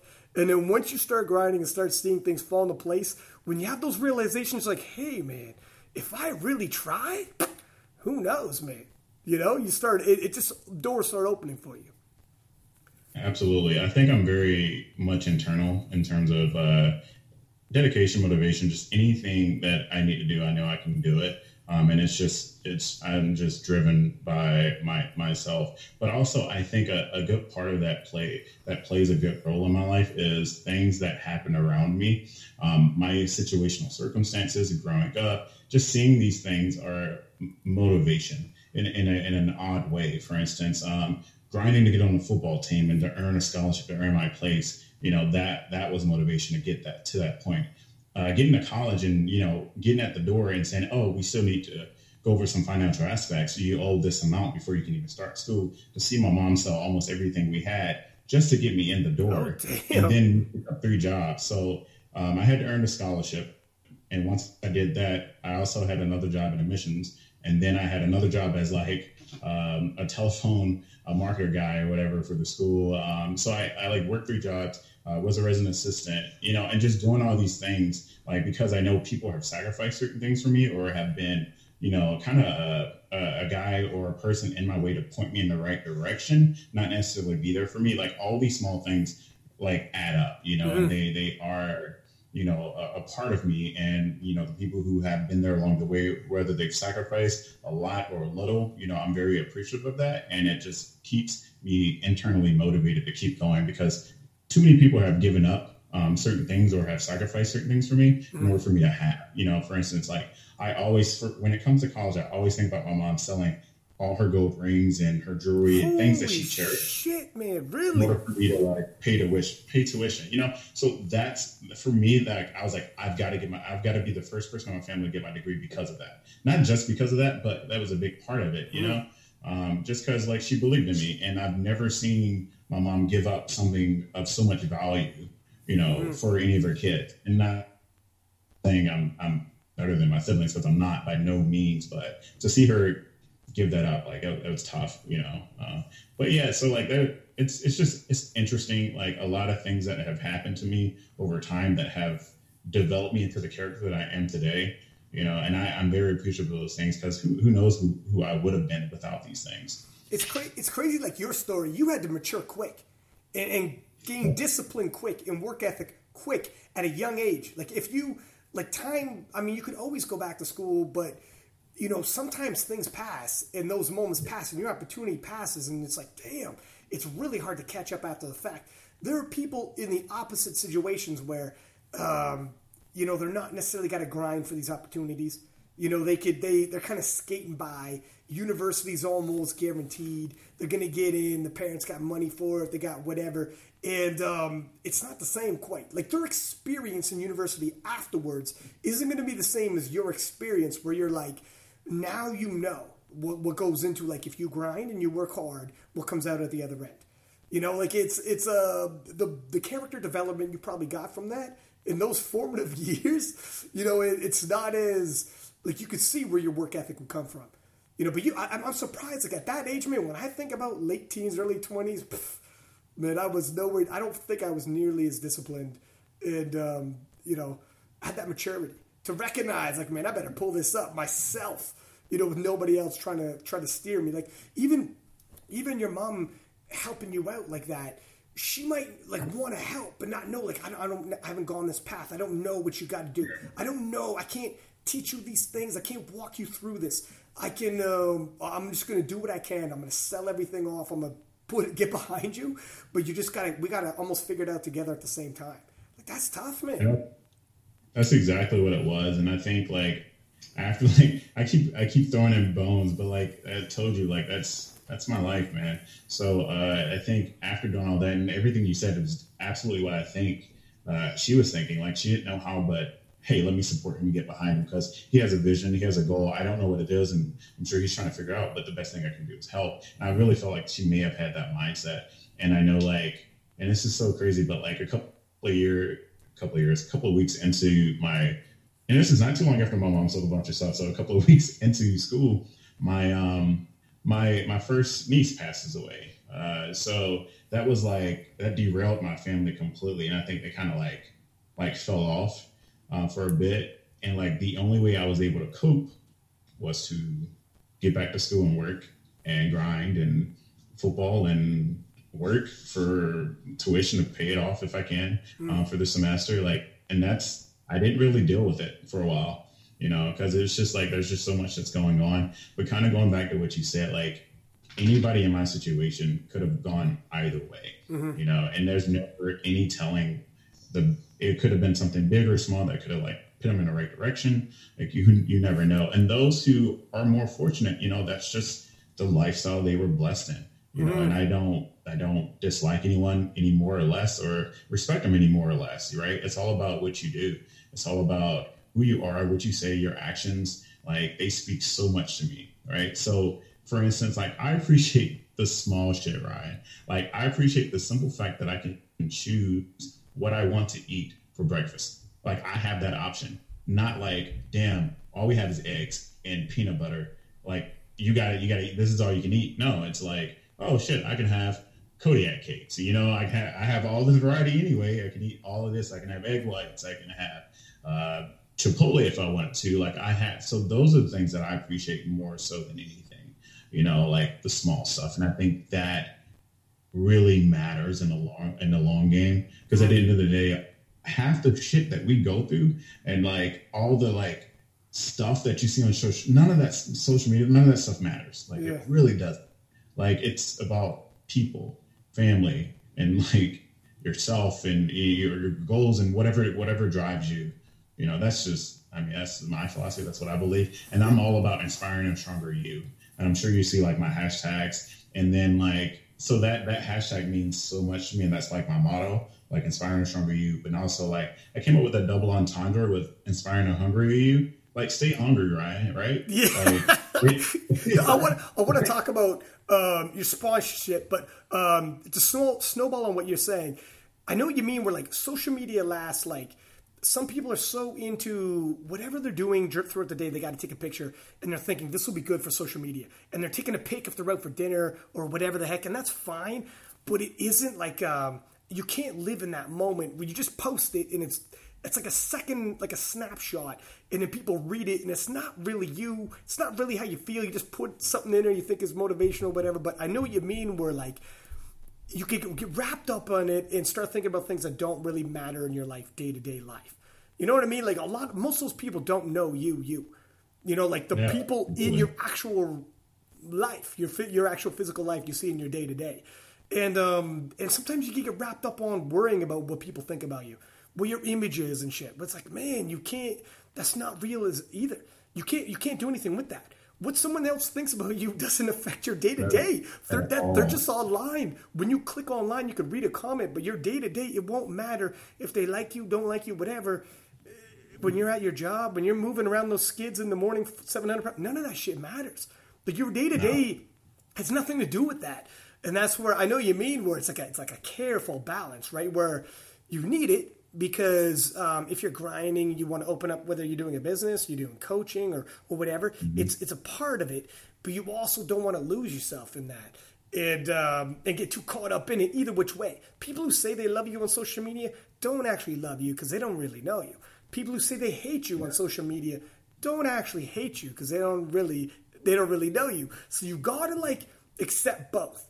If you're gonna tell yeah. yourself you're a hater and I'm gonna dismiss your hate because you don't really know me, you also have to be humble enough to be like, I can't tell myself all these people love me because they don't really know me either. So it's a stay humble. Stay in between and be like, reckon, you know what I mean? That's difficult sometimes for some people where you can be like, look it, man, you know, there, there's a balance going on here. But um, yeah, I think you got, it sounds like you got a bit of a head on your shoulders, probably from your background and upbringing though, where you realize but um, oh, how did you? So how did this? Uh, well, well, first off, we'll get into also how you ended up finding powerlifting. But you got a sponsorship with Kodiak Cake, which I've never in my life heard of. And it, it on the surface, you'd be like, how does that work with a powerlifter? But uh, how did that come about? And how did you turn into the Pancake God? Or should, uh, should, should so, we go into uh, how you, should we go into how you met powerlifting first, or you, you, let you let I'll let you tell the story. Which way is probably the best way to introduce that? All right, I can do. Uh, I'll do. So basically, um, before powerlifting, um, I got back into the whole fitness world because after college football, I took two years of nothing, like absolutely nothing. Desk job. Uh, it was a good job, but I just like was not motivated to do anything after a while. Like my back was hurting, my neck was hurting. I had a back back and neck injury from football. Mm. Like literally, I would work out, and after a workout, I would lay down on the ground for 30 minutes because I couldn't move. That's how bad the, the, the back and neck injury was. So I was like, "Fuck it, I'm done. I don't want to lift anything. I'm just done." So I went from like 170 to 215. Oh, so I gained at five six. Wow. So I gained a lot of weight. But anyway, after a couple of years, I ended up losing it, getting back into the whole uh, fitness side of things. And uh, like my back was still aching, but I was like, I just got to grind through it. This, this isn't anything new. Just do it. Right. And then eventually my back, my back got better, lost all the weight, got down to like 198 Um, and I was feeling good, looking good. Um, then I started like lifting more weights because I was doing more conditioning and bodybuilding work. I started doing more power compound movements. And then um, I started doing all these like fun challenges on Instagram just to keep me motivated. I just needed a place to put that platform, uh, put it on a platform. And so I would post like my lifting videos and things like that. It was just more bodybuilding stuff. Then I would go on the bodybuilding.com, like Instagram and see what challenges they were doing. I would jump in it. So there was this one, and it was like a 30 days of fit challenge. They were giving money. I was like, shit, you can win money by just posting stuff. All right, let me go ahead and get into this. So the 30 days of fit challenge had a few days uh, that were, well, every day was a challenge. And one of the days was like tasty treat or something like that. And I was like, all right, cool. Um, what can I do? So you had to use one of their products. So, so I used a protein product, which was protein powder. I think it was like vanilla. I don't, I don't really know. I was like, bodybuilders or people who who who live in a society where you can't eat carbs love low carb shit. So uh, let's do a low carb pancake. So I did bananas, a scoop of protein, and eggs or something like that, and I made like this. It was like kind of flat, but like a really like it was still a pretty stack, but it was like really flat. So it's I like made a like crepe. a stack of pancake. almost like Uh-huh. a crepe. See, I've experimented trying to do like low carb stuff too, and like protein pancakes. Dude, that can go really right and you hit it, or really wrong, Really and you're like, "What the shit am I eating?" Like I've done both, but I know what you mean. Yeah, and that's uh, that was back in I think 2016, and um, so I ended up winning, and I was like, "Holy shit, I won!" So they sent me like five hundred dollars, uh, uh, pancake, um, not pancake, uh, a protein powder, and some other stuff. I don't know. So that's kind of how it like picked up. So I was like, all right, well, shit, let me do just do more of these just for fun. I've always been creative in terms of like cooking. I, I love cooking. I, I I thoroughly enjoyed it. It's very um, therapeutic for me. Um, I don't know. So it's very therapeutic for me, and um, so uh, then from lifting, I was like, well, now I'll have a, a different different avenue to like reach people with food. So let me just start making more food stuff.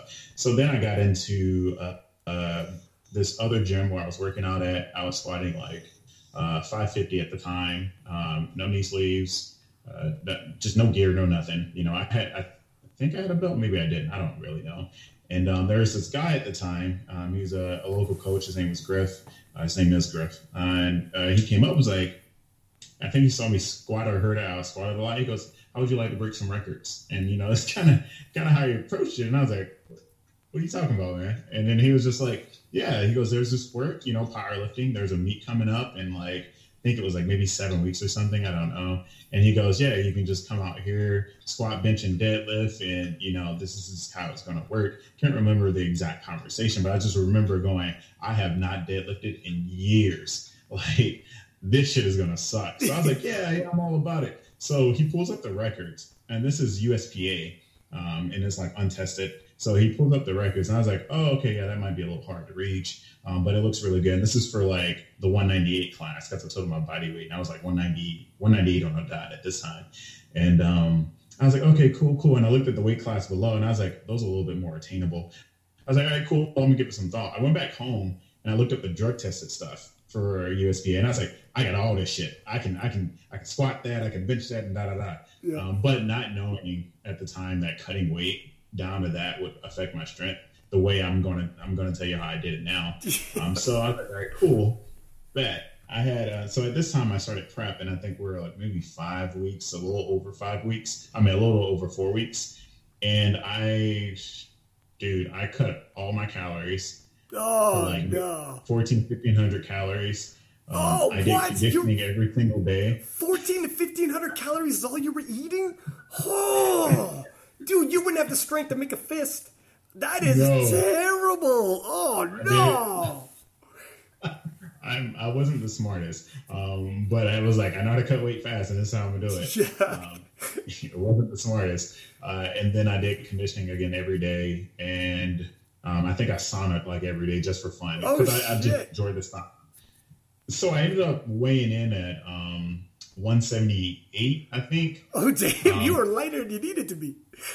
Oh wow, Mhm. dude! But you you would have been like like sound like you're training for a bodybuilding show. You probably look pieced up, Yeah, if and nothing else. I was I was lean, I was super lean, and so uh, now meet day comes. So you know, in USPA, oh, so like yeah, I told him I was like, oh yeah, I saw the record for the drug tested one. I'm gonna pay for the drug test because I want that. He goes, uh, okay, okay, cool. So the drug test was extra, but I don't know. It's so funny. Like I'm at the time, I think it was like maybe 25, 26. I can't really remember, but I just remember this is 2017, January 7th. My birthday was a couple days after, so I was like 25, and um I was I'm very um, I guess I just believe that the world is good in terms of like no one doing drugs. I didn't think that was a thing.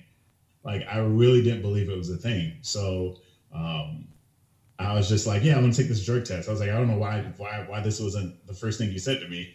Um, so I ended up doing it, paying for the drug test, and um, the meet day comes. and I go up for my first squat, and it was like five, 500, 505 something. And I, I bombed that shit, man. I got, I dropped it. I was like, oh, fuck. It was my first time training on the squat bar and my first time competing on squat bar and kilos. And it was just heavy. Yeah. it was heavy. So like they got it and he was like, "You, you right?" I was like, yeah, I'm good now. I just, I felt it. I'm okay. so I go back for my second attempt, get it. And I'm like, great. And then the third attempt, the record at the time was like 530 something, I don't know. But I like maybe chipped it or something. It was like 535. So yeah. I squat at 535 on my third attempt. Again, no knee sleeves. I just bought a belt like a week before. This is this, really this is amazing. You could do this off the calories you had in you. Like I thought, this is crazy. But keep going, keep going. and then, uh, well, well, since it's USPA, you get a 24 hour weigh in. So luckily, I get to eat, you know, a lot um, before, but still, it, like a month of not eating is bad, but okay. Yo. so, uh, so after, so I got two of the squats, and then I broke, I got the national record, which was great. And then my bench was, it was okay. I think I hit like 341. And then my deadlift was like 545, so maybe 10 pounds. Uh, so like five key, not five kilos. What is it? Five. Uh, yeah, like five kilos over uh, yeah, like five kilos over my, my, my squat. So I mean that's kind of what that was. But it was it was a great introduction to powerlifting for me. It was fun. It was in the area. Like friends came and saw me. Um, it was really cool, and I was like, wow, this is another platform I can add to what I'm already doing to inspire people. Mm-hmm. Um, so like at this point, I'm like I'm finally now at 20, going on 26, finding my purpose in this circle. Um, you know, nutrition and food and and inspiration and powerlifting, right? Because it gives me all these different different avenues to, to speak to people mm-hmm. and to inspire people on these levels. So, and that's kind of how it started. And then, yeah. So, if you have any questions, mean, well, well, so yeah, yeah, for sure. So from there, you had your first competition, and it sounds like in terms of programming wasn't there yet. Nutrition, you were, you know, just slashing calories and, and hope for the best how did you go from that in the USPA to come over to the USAPL and get your education on like programming? Because you're programming for yourself, and now I'm assuming nutrition's on point. You're hitting 300 kilo for triples, so you, you definitely you know you got your food in, intake, and so how do we go from there? And also um, that sponsorship for the uh, for the pancakes. Yeah. So um, I I had programming from Griff um, up into the meet, and then he ended up programming for the year, well, for half the year, um, and powerlifting and, and USP on the USP side of things for half a year. So I did like two more meets with him, and then I ended up switching to uh, Barbara Lee, Miss Barbara Barbie on Instagram. Uh, I ended up switching to her, and then she programmed for me for a while after that. Um, so in between, then I was like still doing my thing with like um, so I ended up getting a nutritionist, but like still more of the bodybuilding side of things, just because like like I don't want people to tell me how to be great. I'm going to tell you how I'm going to be great. Mm-hmm. right? And how I'm going to be great is how I'm going to do whatever it is that I want to do, and you can't deter me from that. I've been to I've been through too much to know what I want and what I don't want. So I still wanted to like be super lean and fit, right? Because I didn't know if I if, if powerlifting was going to continue for me. I didn't know if I wanted to go on stage and do a bodybuilding show, which I've never done. Um, but luckily, powerlifting has been very dominant, um, and it's going to continue to do that. Um, so I, I, hired a nutritionist to understand food a little bit better, and after that, I just kind of took over from there myself and just kind of slowly up my calories and um, just kind of got my weight up. And then understanding water loading and the process of that a little bit better, Barbara helped with that a lot. So then that helped me be a little bit more confident and gaining more weight. Mm-hmm. Um, so knowing that I could cut a little bit and then water load uh, five uh, percent of my body weight. So um, and that's that's a safe call for you for for me for USAPL. Um, so then and here's the thing, like Kodiak cake still hasn't come yet. This is just me still doing what I'm doing, um, eating Kodiak cakes here and there, but you know, not posting as much and things like that. So a couple of meets go by. I did I think four meets that first year, and then um, my first meet comes up for USP, USAPL, and this was in March. Fun fact. Um, so we went so 2017, I believe was it 17? No, 2018 March.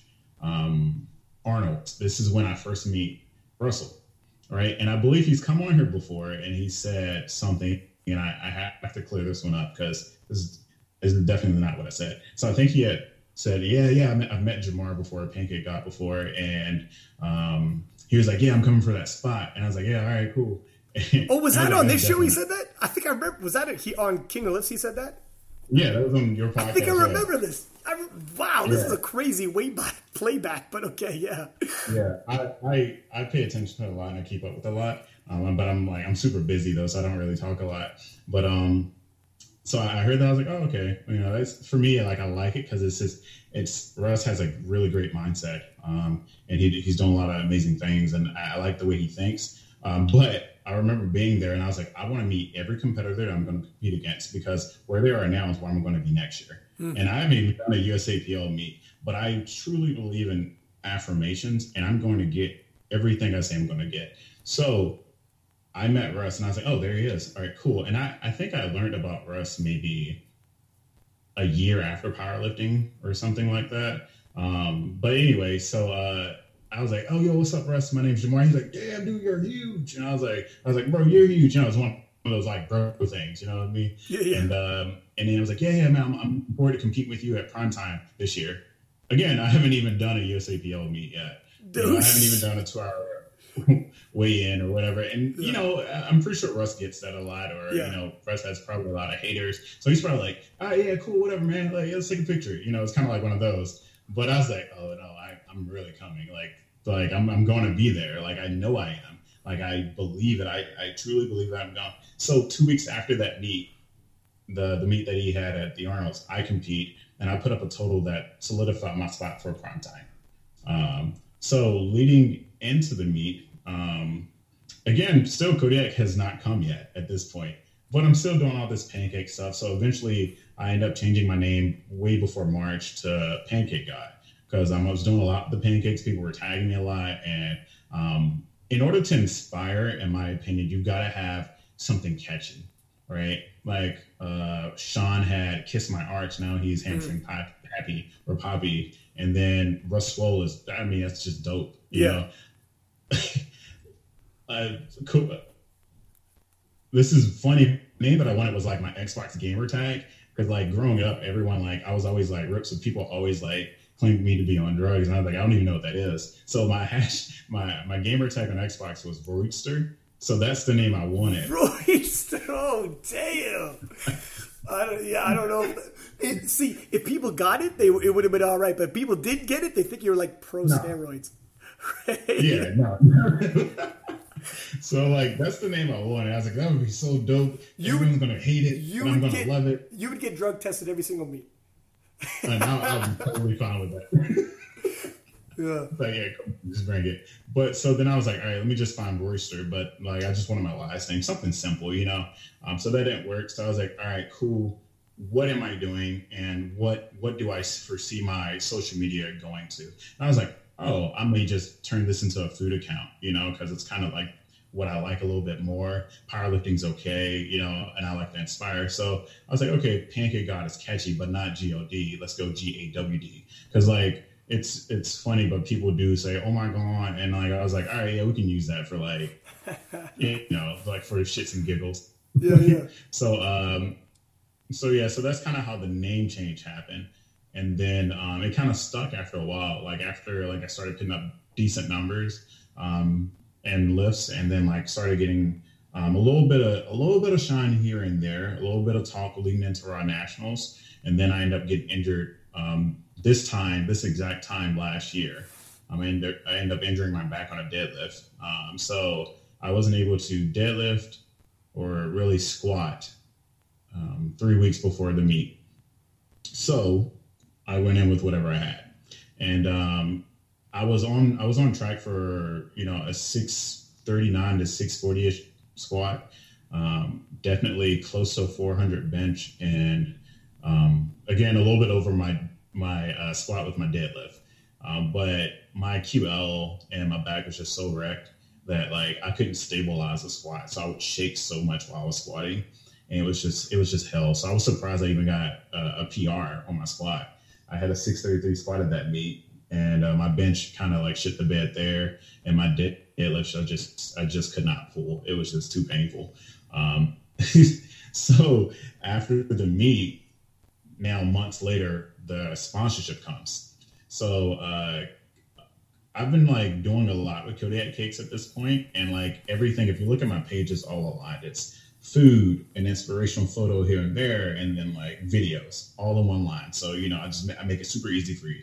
If you came to the page for food, it's there. Came to the page for some motivation, inspiration, it's there. Came to the page for lifting videos, fuck it, it's there. Like whatever yeah. you want. And uh, you know, we was just like emailing back and forth and just kind of talking on collaborations and things like that. And um, eventually, it's like, hey, you know, this is what we can offer you. Um, we can offer you an athletic sponsorship. Um, and honestly, like Kodiak is the best company. So, so how, how, did you end up talking? So Kodiak Cakes. Uh, how, see, I still can't. It's so crazy for me to think that they're like this cake company's like we're going to sponsor this power lifter. Because look, I see the pictures and the, the, the man, the fucking food you make looks absolutely amazing.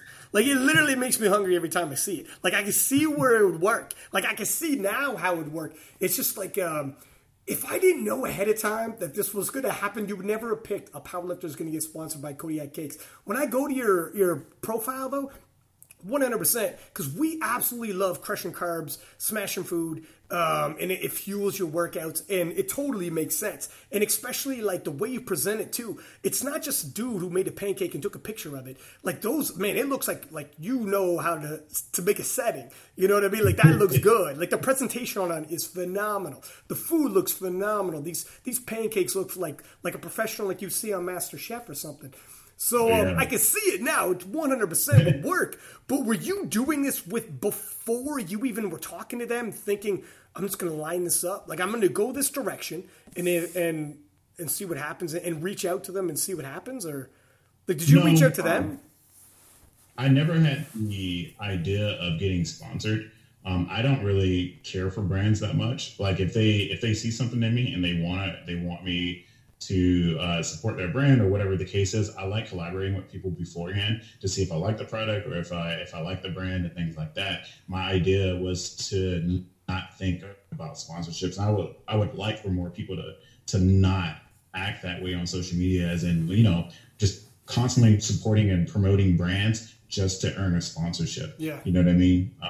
Because um, I've got, I get a lot of DMs like, hey, how'd you get the sponsorship? Um, put me on things like that. And I'm just like, stop. Like, not even I did that, the, the Kodiak Cakes. I didn't do anything but post the shit that I liked and that I wanted for my page and my purposes. Again, I enjoy making them. I enjoy doing them. And I wanted people, I wanted people to see it. Mm-hmm. And that's kind of how that worked. And they would just like it. They wouldn't really say anything. They would just like it um, and things like that. It was like, oh my god, this is amazing. Thing, and then they ended up coming out with like the Kodiak Den, which is an extension of the Kodiak Cakes. I, I hate to say extension; it's all one thing, but it's a it's an area where people who want to become some type of uh, influencer for Kodiak Cakes can go and sign up and do campaigns with them and things like that, and kind of collaborate with them there. So they have that option there.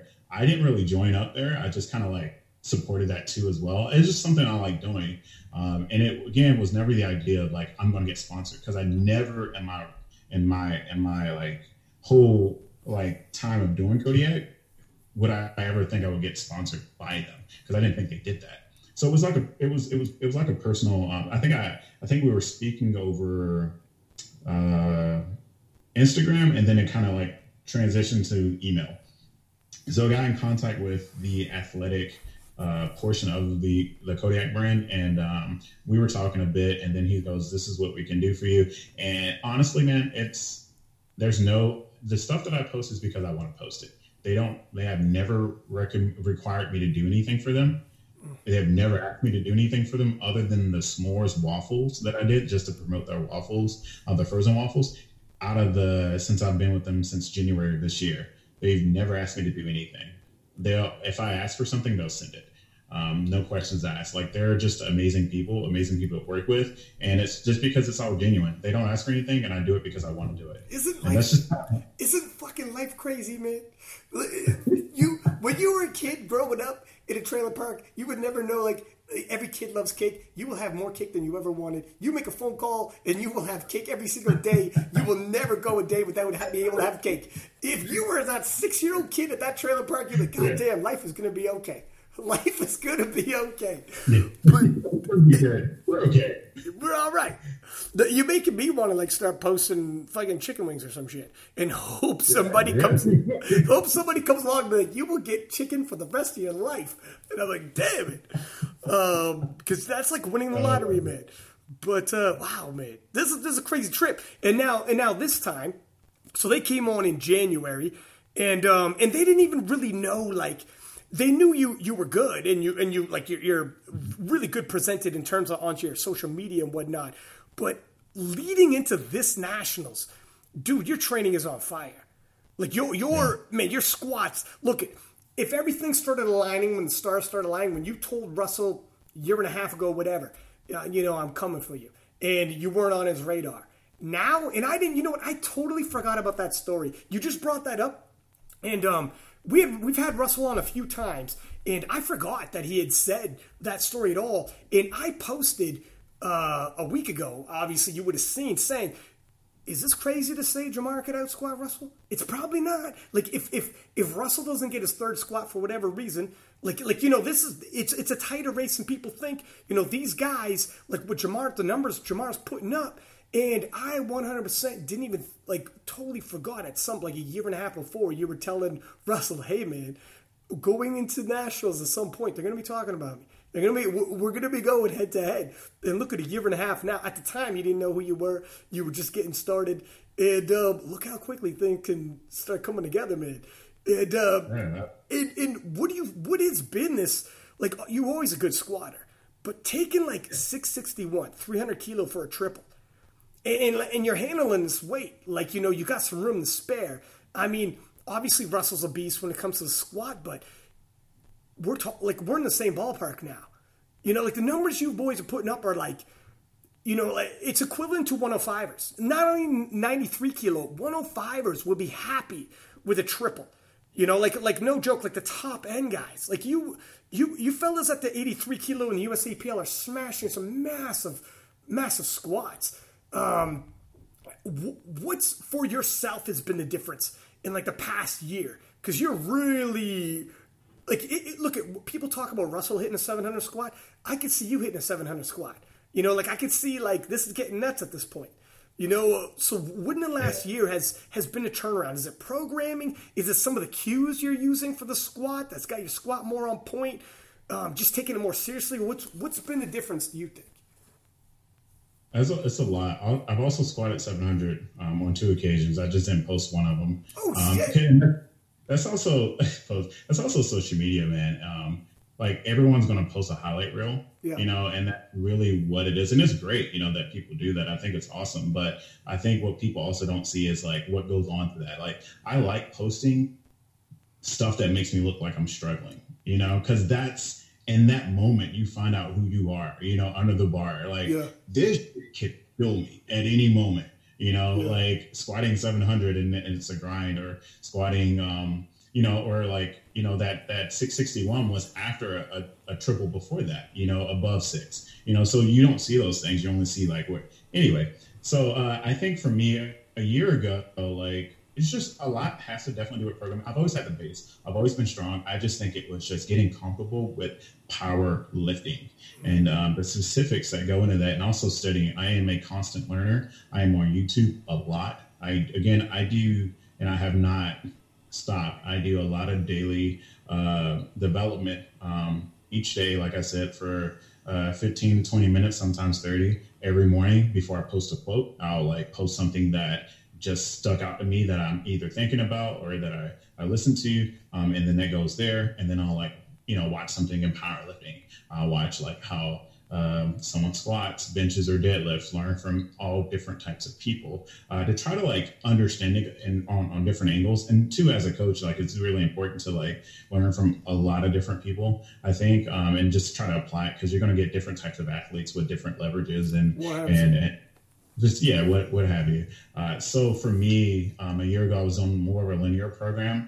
Um, I think with Barber, and it was just constantly linear, and and and I would never hit really anything heavy until close to competition, which didn't really work for my preparedness. Uh, um, so like after the comp, like and the injury, it was a great time to kind of like stop doing stuff and just kind of like focus on what's gonna like help me. And for me at the time, it was I had to put a hold on deadlifts because it was just painful. Um, I couldn't, I just couldn't deadlift without pain. And all I did was like I went into auto regulating my squats. Um, I was like, all right, well I can squat. We're gonna increase the squat day. So uh, I posted something on my story one time, and Sean Noriega comments like, "Bro, you've only been squatting once a week for two years. Like, what the fuck?" And I'm like, "Yeah." So I'm gonna up it to three days. He goes, "No, just just do one. Just do an extra day." He goes, "Don't do any more than that." So I did. So for the past what six months or so, I've been squatting for what two days, two days a week. Um, so I would do like a pause squat um, one of the days, which would be like later in the week, and then my Mondays I would do my heavier squats, mm-hmm. and I would just go up for like a, a, few singles or doubles or triples, just depending on how my programming aligned. Um, and every other week I would do like a heavy a heavy single or something like that. It just always depend on how I program, and I programmed myself up until that meet in March that I had, and my squats just blew up. I mean, it just I, I just believe I got a little bit more comfortable under heavier loads. Mm-hmm um, and also know there's stronger people out there than me is is is a motivator for me because I'm not the strongest and I, I want to be the strongest, but I'm not. So I've got to grind. I've got to work hard, and then when I get there, I got to work even harder to keep it. You know, so I think that definitely helped there. And then um, after the meet, I started programming a little bit, and you kind of like get a little demotivated. Um, so I'm training and training and training, and then I've been wanting to reach out to Bryce Lewis for a while.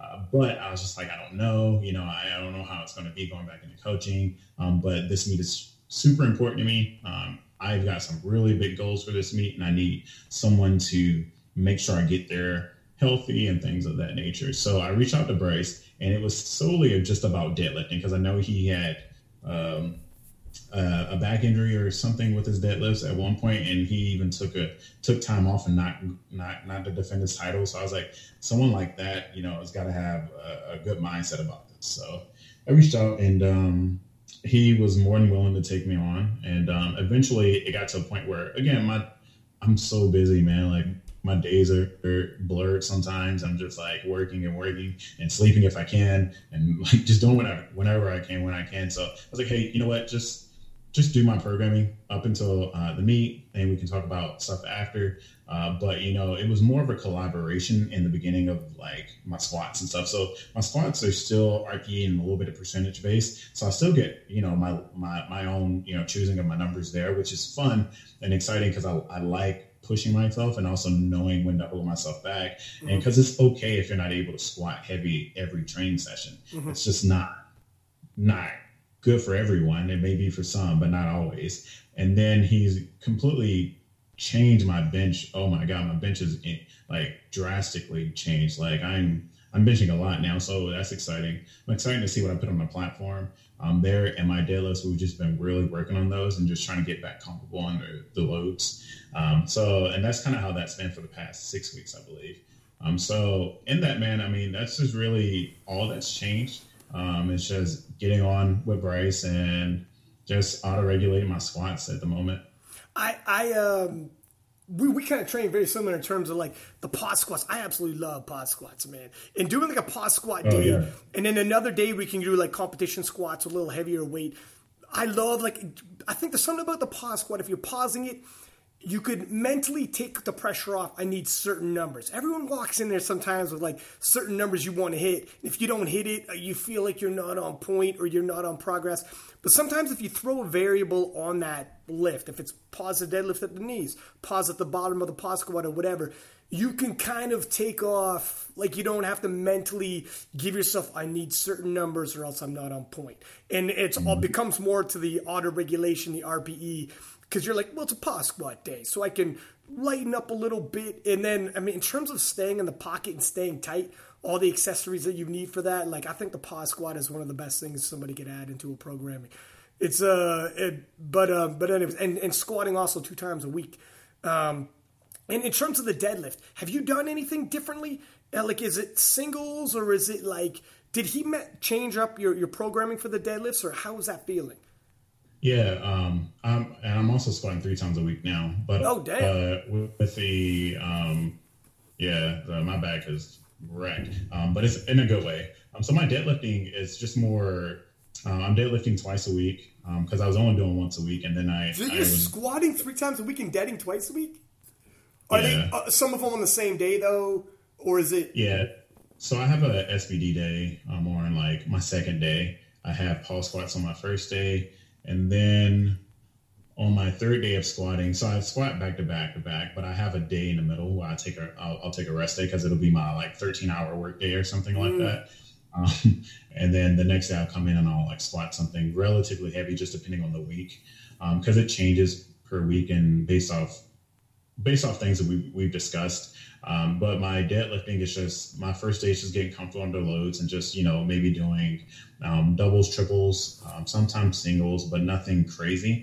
Then on my last day of deadlifts, it's a little bit heavier uh, with like maybe doubles and triples, and um, we're getting we're now getting into like doubles and singles and things like that because we're getting closer to comp. So just getting that comfortable lifting a lot. Um, so yeah, so I mean, it's it's going pretty well. Like I'm more confident than I've been, and it's moving better. It sounds like you got a crazy workload in terms of um, you know the volume you put in in the gym. Although, like it depends on um, like if you were to go in on the on the days where you're doing it back to back to back. It all, you know, you would have one day where you're going to focus on a little heavier, and then the other days you don't have to go as heavy, so it's more manageable. Or because we only see snapshots on Instagram, and if you were going 661, you know, like you're like, holy shit, you couldn't even wrap your head around squatting three days a week. So, um, like one week, for instance, I I think I was supposed to do like a, a this is the week, well, this is the week where I had to go see my chiropractor because my back was hurting, but I still did like a, a pause double at like 650. Um, and then like back downs and uh, back offs um, at like 600 and a little bit lower than that. And then the next day I come in and I do uh, SSB squats or not that SSB Hatfield squats. Yeah. And that's above 500 um, for like three by seven. And then um, rest day. And then the day after it's, it was like six, what, what did I squat that day? Like 661 or something or whatever. So yeah, it's, it's all, it's, it's high, you know, Yeah. it's up there, but, but like it's manageable.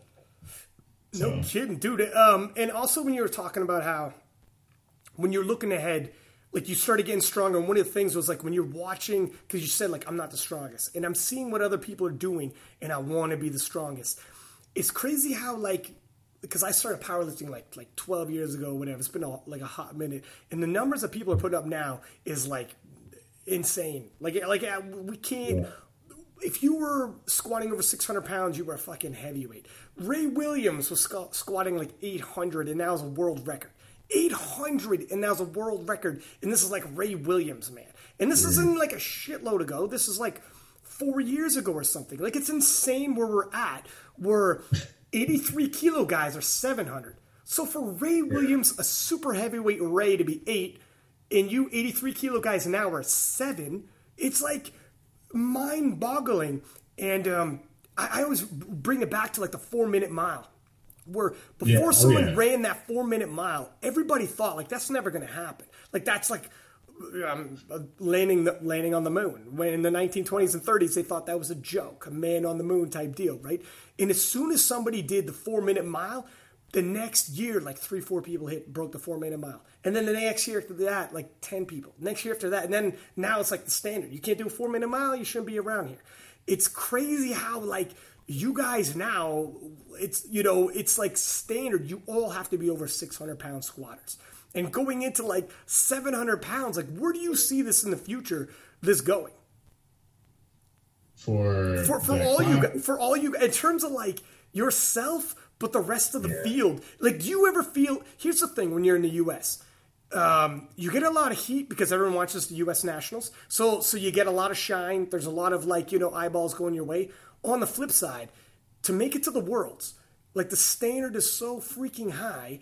When you're squatting, when you're squatting 661, 300 kilo for a triple, and you might not be the biggest squatter that day. That's insane.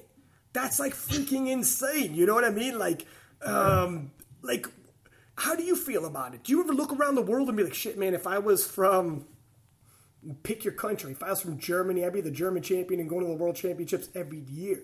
You know what I mean? Like you'd be nah, up there. See, it's true though. Like you're absolutely right. But like the thing I, I think about is that I'm not there for a reason because I like to look at like again how I grew up and things like that. Like my life wasn't made to be easy, right? Mm-hmm. I'm like built off of my struggles and my success has come, has come from that as well. So all I see is another challenge and another roadblock that I just have to get over, right? Mm-hmm. So if someone's going to squat 700, fuck it, I'm going to squat 700 or more. You know, like like if someone's going to bench this, I'm going to do that. And if I'm not there now, it doesn't mean I'm not going to. I'm not going to get there in the long term. Yeah. Because at the end of the day, it's all about the long game, right?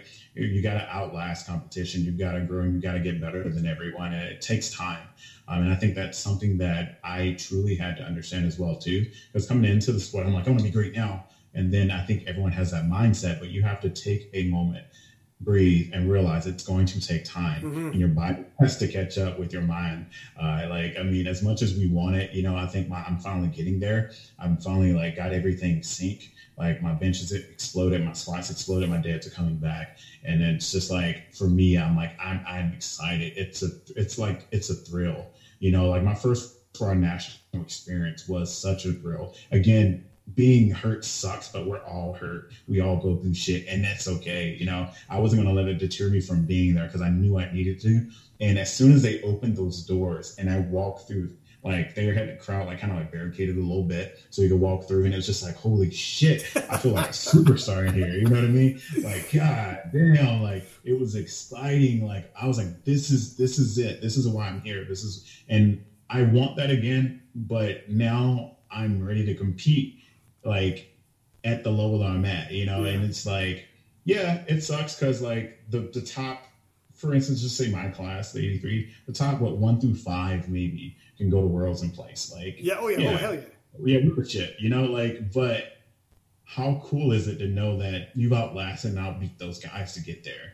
You know, mm-hmm. you know, you're like, you're, and, and we also have to remember, like, when it comes to competition day or like the day of the meet, it's about who's the strongest that day. It's not necessarily about who's the strongest overall right? 100%. Anything can happen, and we know this. My man, um, 2017 taught me that. Where I think it was 795 kilo won it, and and it was um, and Russell lost. It was Ulan, if I'm hopefully I'm saying his name right, from Kazakhstan won it with a 795, and like uh, had totaled over 800 several times leading into that. But that's this is sports, and there's something that sports will have taught you before you got into powerlifting um, you see like upsets in terms of football, basketball, uh, hockey. The, best team in, any of those leagues will have lost several times throughout the season to lesser teams all the time. In powerlifting, because we only compete two to three times a year, this expectation that you have to win every time, like it's not the way sports generally work and generally operate. Like it's just not. You get taught like the better team will lose some games to a far lesser team, and it's just the way the shit shakes up. And if you come from another sport and you enter powerlifting coming from another sport, I think when you walk into like a competition, you know that. So you're like, all right, look nine days out of ten doesn't matter. This is this day anything can shake up, anything can happen. One ref call for your third squat, one ref call for your your bench, or you just aren't gonna have the best day. You're just not gonna be as strong today that's going to be ass and I'm going to take your spot. Like that happens in all of the sports. When you play 82 games in hockey, you see it all the time. Or if you play basketball, man, and it's the best of whatever series, fucking some teams will lose. And in powerlifting, man, I think sometimes we forget that because you see people post on Instagram only the highlights So you think that's exactly what he's bringing on that day? Man, God knows what's going to happen. You know, there's a reason why you don't win on your nomination. You win on the, what you do that day. I mean, who was it? Was it David Wilson last year? Am I am I am I right? Then he, yeah, I mean, yeah. That, oh my god. Yeah, maybe look, he beat Ashton Rouska, who's scary yeah. as hell, and Ellis McLean, who was the IPF world. He beat the reigning IPF world champion and the unofficial world record holder, both in the same day to solidify a spot and go to the worlds. Like that's sports, bro. You it's, know it's that, that's why we play the game. And Ashton, I think that was that was a tough day with calling and stuff too. I mean, I, I can't say about calling; I don't really know, but that, that man is strong. Like, oh yeah, like, man, he's a scary sitcom.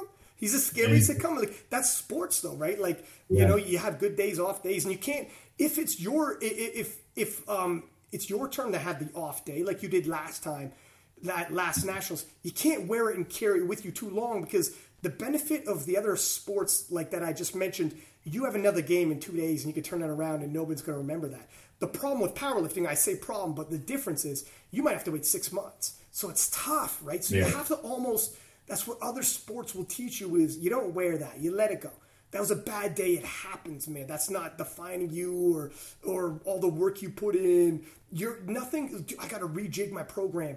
Maybe, maybe not. Maybe the program was bang on. It's just you had that day. you had a shitty day. Like you don't want to overthink things. You know what I mean? Sometimes. Yeah. And and like I think I, I, heard your recent one with with Ashton, and he, I mean, his mindset, like I mean, that man is is amazing. Like he was just simply like I I went back, I squatted even deeper. Like I am doing everything to make it undoubtedly like yeah. all these lifts are good. Like if you just listen to the way he speaks, you're like, wow, that is a champion's mindset. Yeah. You know what I mean? Like he didn't did dread on it. But you know, and I think also like social media does a great job of pitting people against each other and just saying things like for instance, like, yeah, you know, what if you, you know, you don't do as well as national at nationals and you go like uh, maybe to the Arnold's to do a meet before then and you put up a great total and it's like, oh, but it wasn't against these people during this time period. I'm like, I mean, well, you know, there's different variables and things too, and I understand that. Like my like the uh, the Raw Nationals meet, that was the fastest meet I've ever experienced in my life, man. Holy shit. That meet went by in like three hours. I was like, what, what is going on? Like you get a chance to breathe, you know, like, but that's, that's the level you're on. It's, well, mostly because it was prime time, you know, which I absolutely love that they do. You know, it's just a, a, an asset to, to us and to get a little, little, little shine, you know what I mean? Like, and you, you can't count anyone out, you know, like oh, for instance, Marcus, I think Marcus is definitely like someone that a lot of people may count out. Um, but I think at any given moment he could like bring it, and you just you just do not know it. Yeah, he doesn't get. You know, I'm surprised he doesn't get more heat on uh, in terms of like shine on Instagram because dude A is crazy strong, bodied up like a prime time Evander Holyfield from the '90s. Like the guy is uh, totally bodied up, hitting hitting hitting the videos shirtless, smashing major numbers. You would think that's how you get like you know tons of Instagram followers. I'm surprised he doesn't get more. He and he took I think it was third place last year, and I mean third place at U.S. Nationals yeah. is insane when you think about how competitive it is. Um, yeah, like just a guy like Marcus, a guy like Rob Ali, a guy like yourself, um, Yangsu Ren, who Yangsu yeah. Ren, dude, eight hundred eight. My man is the broke the IPF world record, eighty three kilo for deads. But oh, Yangsu yeah, Ren, right, yeah, yeah, he did at Worlds. But uh, Yangsu Ren pulling eight hundred, like it's not competition. Uh, you know, he had straps on and whatever. The, but it's still that's insane. It's insane. Like, um, what what do you what do you think's going to happen? What total are you are you hoping to get? And how are things going to shake up? Do you think? Because I'm having a hard time myself placing like I, I, think Russell's obviously a favorite. Um, mm-hmm. He's got the the biggest toll we've ever seen, 83 kilo. Yeah, but Russell Russell's consistent, um, and I think that's something that we can't count out. Like Russell is a consistent athlete; he will always put up a consistent number that's going to give him the win. Uh, and I mean, he's going to. I mean, if he's got more in the tank, he's going to go for it for sure. But you know, like well, no matter what, I think he's going to put on whatever he needs to pull to win. Um, uh, Sean's just like, I mean, his numbers are there. If if the bench doesn't go his way, then I, you, will never know. Um, That's true. Yeah. His yeah. deadlifts, have, his deadlifts have been looking amazing lately in terms of like how much he's been pulling. Um, and his squats are coming back. Um, I'm like definitely like like surprised after the knee injury, um, mm-hmm. how, how, well he's been able to like maintain uh, the numbers he's done.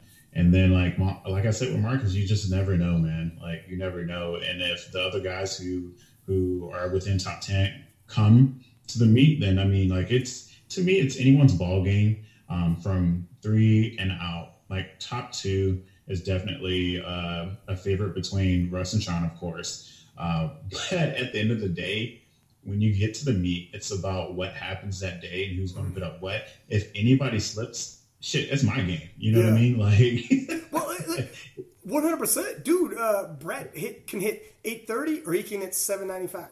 Any given day, you, you uh, something could drop like a thirty five to forty kilo drop off the best total um, like percentage wise isn't very big, and that hap- that can easily happen. What, what do you? What is your goal? Because oftentimes you don't want to chase because sometimes when you chase, you know, you're putting on third attempts because you think this is what you need to have this certain placing. Like everybody does this. I do this myself. Like every, I think all powerlifters all do this, where you scout. We've had conversations even with yourself. You scout people, and you're like, I need this squat, I need this bench, I need this dead, and sometimes like if you load up a little too much and you start missing your thirds, where if you would have stayed in the pocket and the other guy misses his thirds, that's all you need. And you just need the best you have that day. Um, so it's a bit of a loaded question, I know, because that given day, when you show up on the day, you might be like, look, it, the game plan changed a little bit. Like, I don't give a shit what I said on King of the Lifts.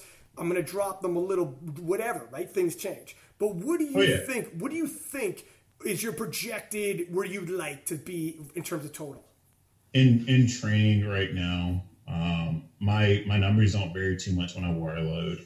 Uh, so in training right now, personally, I I would have to again talk um, and see where we're at before Raw Nationals, but I can see myself hitting over an 800 total um, kg. I can see that for sure.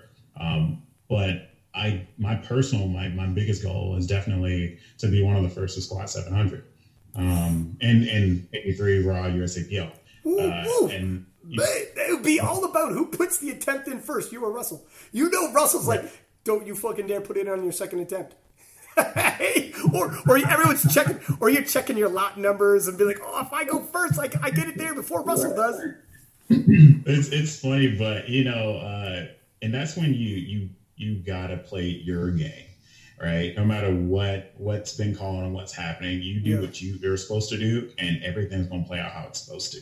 Uh, so here's the thing: Russell's an overall strong squatter. It is what it is, um, and I mean he's to put in whatever he needs, whether it's it's 700 or more. Like, it, yeah, you know. But like at the end of the day, like also 690 like is now the national record, right? If I'm not mistaken, for USAPL. Yeah, because so, Russell like, hit that. Yeah, all you're gonna do is chip that for the national record. But I don't see any chipping going on here unless someone hits 700, then you chip that because that's really all you would need, right?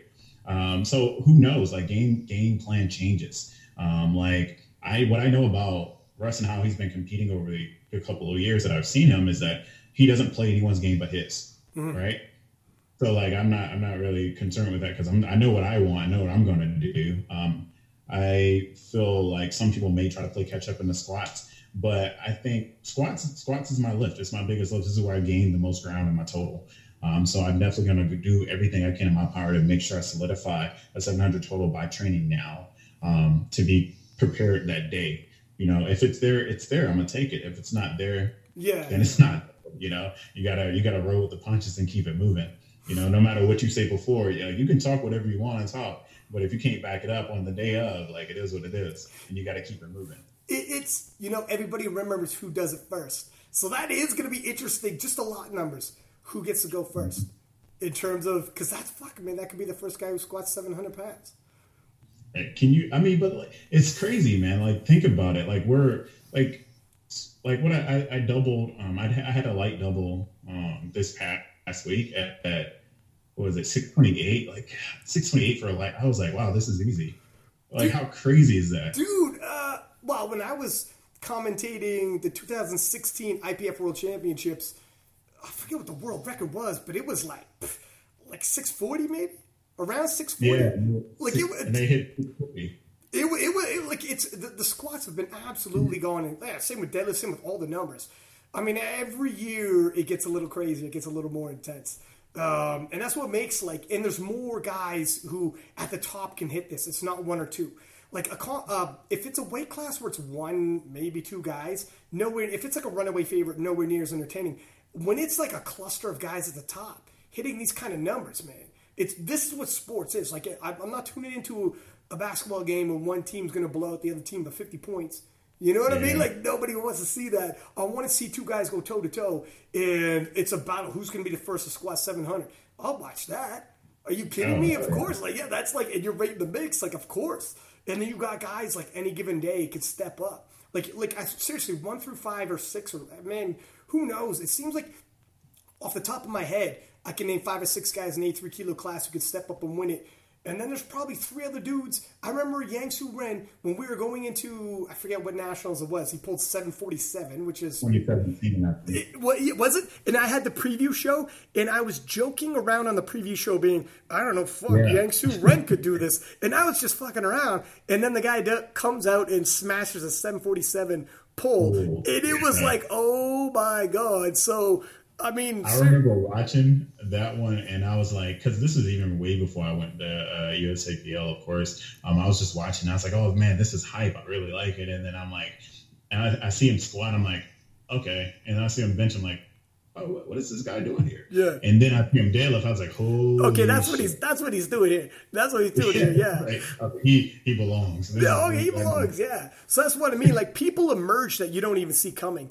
And uh, that's like, I mean, it's the beauty of the sport as well. Look, a year and a half ago, you were just some random dude telling Russell, watch out for me. Year and a half later, we're talking possible 800 kilo total, 700 squat. Like, it's crazy, man.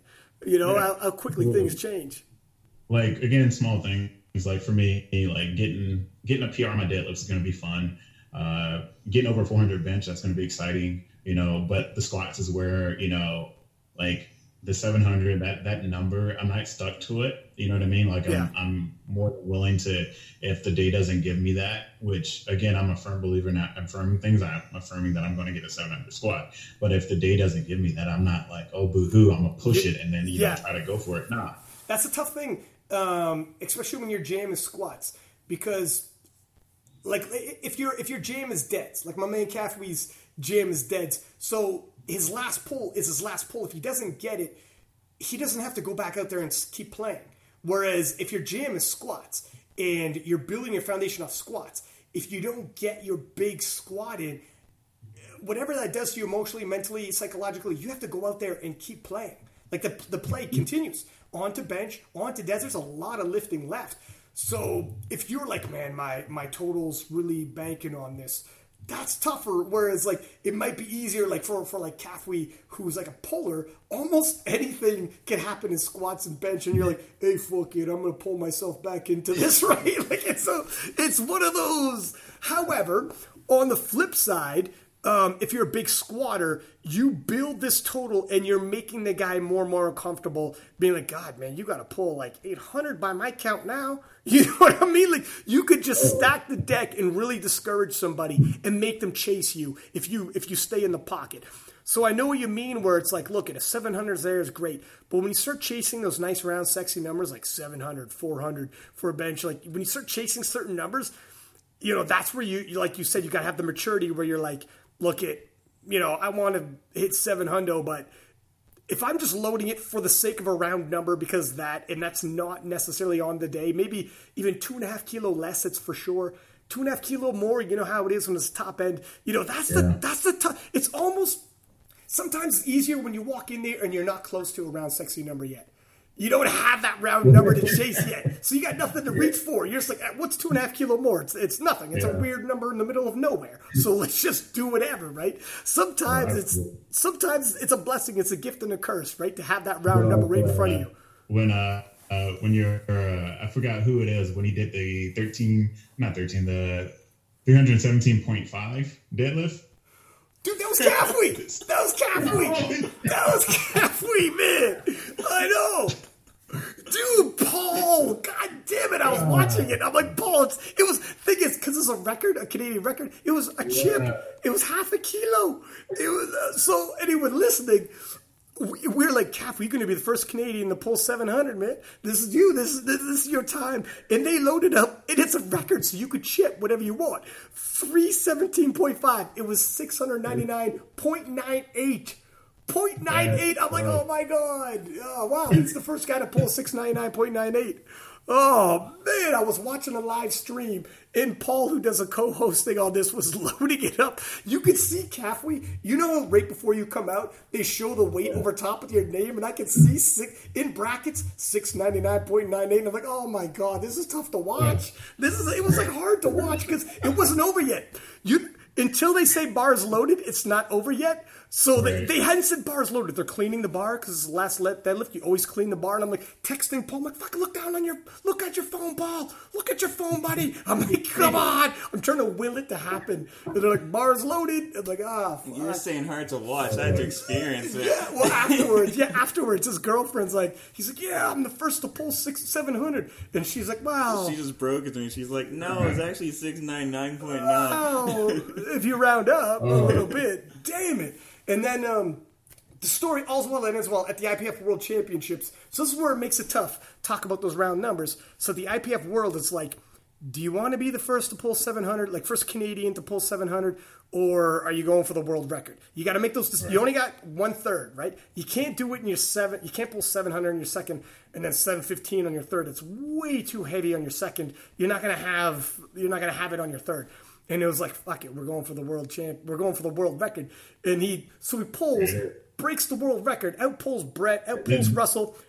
Then homie from Sweden comes half a kilo, and we're like, God damn it, man, we can't. Can we? Can we get a win here? Can we? Can we just? And the thing too is, um, obviously, whenever you pull like a record, you're only going to chip it. You'd be crazy to go more than half a kilo and chip it. So he hit that, and he looked like he had a, you know, maybe not not, not ten kilo more, but a few kilo more but it moved pretty well. And then the, the suite comes out. Carlson is it Carlson? Eric Carlson. Eric. Carlson, I, or it's Carl Erickson. You Something know, like that. I don't want to mess with his I don't. name, Want, you know, what? he's a, he's a good guy too. He's a nice guy. I don't want. I, I'm, I feel terrible. I keep messing up his name, but he came out and he like he scrapped it out and he got it. But he scrapped it out. It's like, damn it, man. That's the way sports go, though, right? You, it's the order it goes. It's the way it goes. You can't complain. Um, sometimes it goes in your favor. Sometimes it doesn't. It is what it is. But. Um, You had the world record for a short bit. Yeah. And a half I had. uh, a hot minute. He had it about 30 seconds. He's on top of the world, man. Not many people can say that. Oh man, it is what it is. Yeah, it's tough, man. I mean, uh, but it is like like like we were saying. That's that's straight up sports. Sometimes it flips your way. Sometimes that, that's where lot numbers are, are key. If the guy goes after you, um, and that's where it's going to be. I'm real interested in the lot numbers for the 83 kilo Raw Nationals now because you and Russell are pretty much going to be in the exact same situation then. You know who? I, I have no idea my numbers. I have no idea what I'm opening with. Like, but just the way it's looking, it, it's it's closer to mid sixes, if not. Yeah, to the upper end. Worst case scenario, and that's it. You gotta be, you gotta be fluent. Um, listen, we had you on for an hour forty five. Holy shit, this is a long one. I got another podcast. I got I got Jonathan Keiko um, in like ten minutes. I didn't expect us to rock and roll this long, but uh, yeah. yeah, yeah. So, uh, but listen, I always ask everybody who comes on um, when all is said and done, and and and you're done powerlifting. How do you want to be remembered? I um so based off this like origin story that people have heard about me um just now on this uh King List podcast, I want what to be taken from this is to um, just remember like I mean you, you just got to work hard for whatever it is that you want. I'm out here to inspire a stronger you that's mentally and physically and to remind you that you can do anything as long as you're hungry. Right. So we're gonna inspire hungry you and we're gonna inspire stronger you. Y'all just stay hungry. My man, I think your story definitely uh, epitomizes that. You know, hard work pays off. That's for sure. If someone wants to get a hold of you, do you do coaching? I, I do do coaching. I'm very low key about it, um, Okay. just because it's it's one of those things where I'm very selective, just because of my timing. Um, so I do do coaching, and you Fair. can reach me at Pancake God G A W D um, on Instagram. Um, I do have my email attached to that as well. And uh, is anybody you want to give a, a thank you to before we let you go? Oh, absolutely. I've so many people, man. So I'm just going to sum it up. Uh, Kodiak Cakes, especially, uh, they're amazing, an amazing company to work for. I'm telling you, they're just absolutely amazing people. Uh, I would like to give a shout out to my Spider Strength Gym family. Uh, man, they will hype me up any day I go for a heavy squat. I, I absolutely love the environment out there. Um, my friends down in South Carolina, uh, Becca, Trisha, the Bama Brick Squad fam, like just everyone, man, anyone who's been there to support me overall, like, love you guys. Thank you. Listen, thanks for coming on. Yeah, we're, we're at like an hour 50, man. That's when a good conversation when like you blow through almost two hours and you don't realize it. But uh, we got to have you come back on. Uh, door is always open, my friend. But for sure, after the U.S. Raw Nationals, let's catch back up. Yeah, absolutely. Okay, buddy. Well, good luck at Raw Nationals. We'll be watching. See you. Thank you. Yeah, almost. Yeah, man, we just like rocking the room with time here. In five minutes, I gotta have Jonathan Keiko on. But uh, shit, that's a pretty good. I like his story because it's it's one hundred percent. It's um, it's not about where you start; it's about where you finish. Exactly. And you hard work and you grind, you could get there. And he's like epitomizes that from like his From such a young age. yeah, like six years old. He's like, I, this isn't how this story ends. Exactly. You know, I'm gonna start grinding. I got, I'm gonna figure this out. like At looking at where you are at now and being like, this is not going to finish. This is not how. Yeah, this isn't. This is. I'm, I want more. Um, I mean, and, and so many people could be in the exact same situation and not have that. It, it's uh, it's weird how some people can becomes just, a mindset. Like, are you going to be complacent or? and and he started having those moments, realization moments, where you know once he like, well, I was 1.8 GPA, started grinding on his own. Just let me figure this out. Let me tr- start working hard. No one's telling me to. No one's telling me how to. No one's organizing this for me. No, you know what directions I got to go. But I'm just going to start. Bumps up to 3.0, and he's like, "Shit, I'm not. I'm not down. Like I'm not. What you know? These limitations were just like I can actually sort this out and do everything everybody else is doing. I just got to grind for it.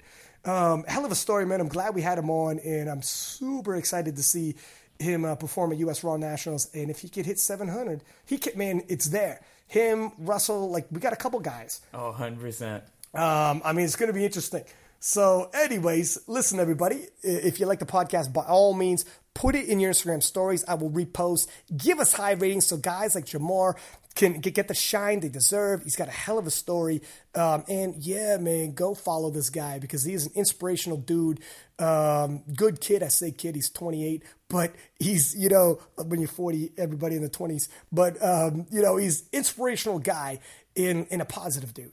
You know what I mean? Like he's he's that dude where he sets goals, and um, I like how he said like he'll throw it out there, eh, like a like a what is it? What, what's the word I'm looking for? Like confirmation or affirmation? Affirmation. Like Ali, who said, "I am the greatest," and I said that before I even knew I was. I just said it over and over and over, and then I started believing it. You know, and then all of a sudden, holy shit, here we are.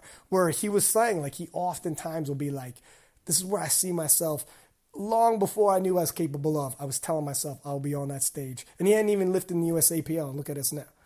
It's like the powerlifting version of the pursuit of happiness. There it is, man. But uh, but anyways, until next time, six pack lab it up. Caffrey Fitness. Peace.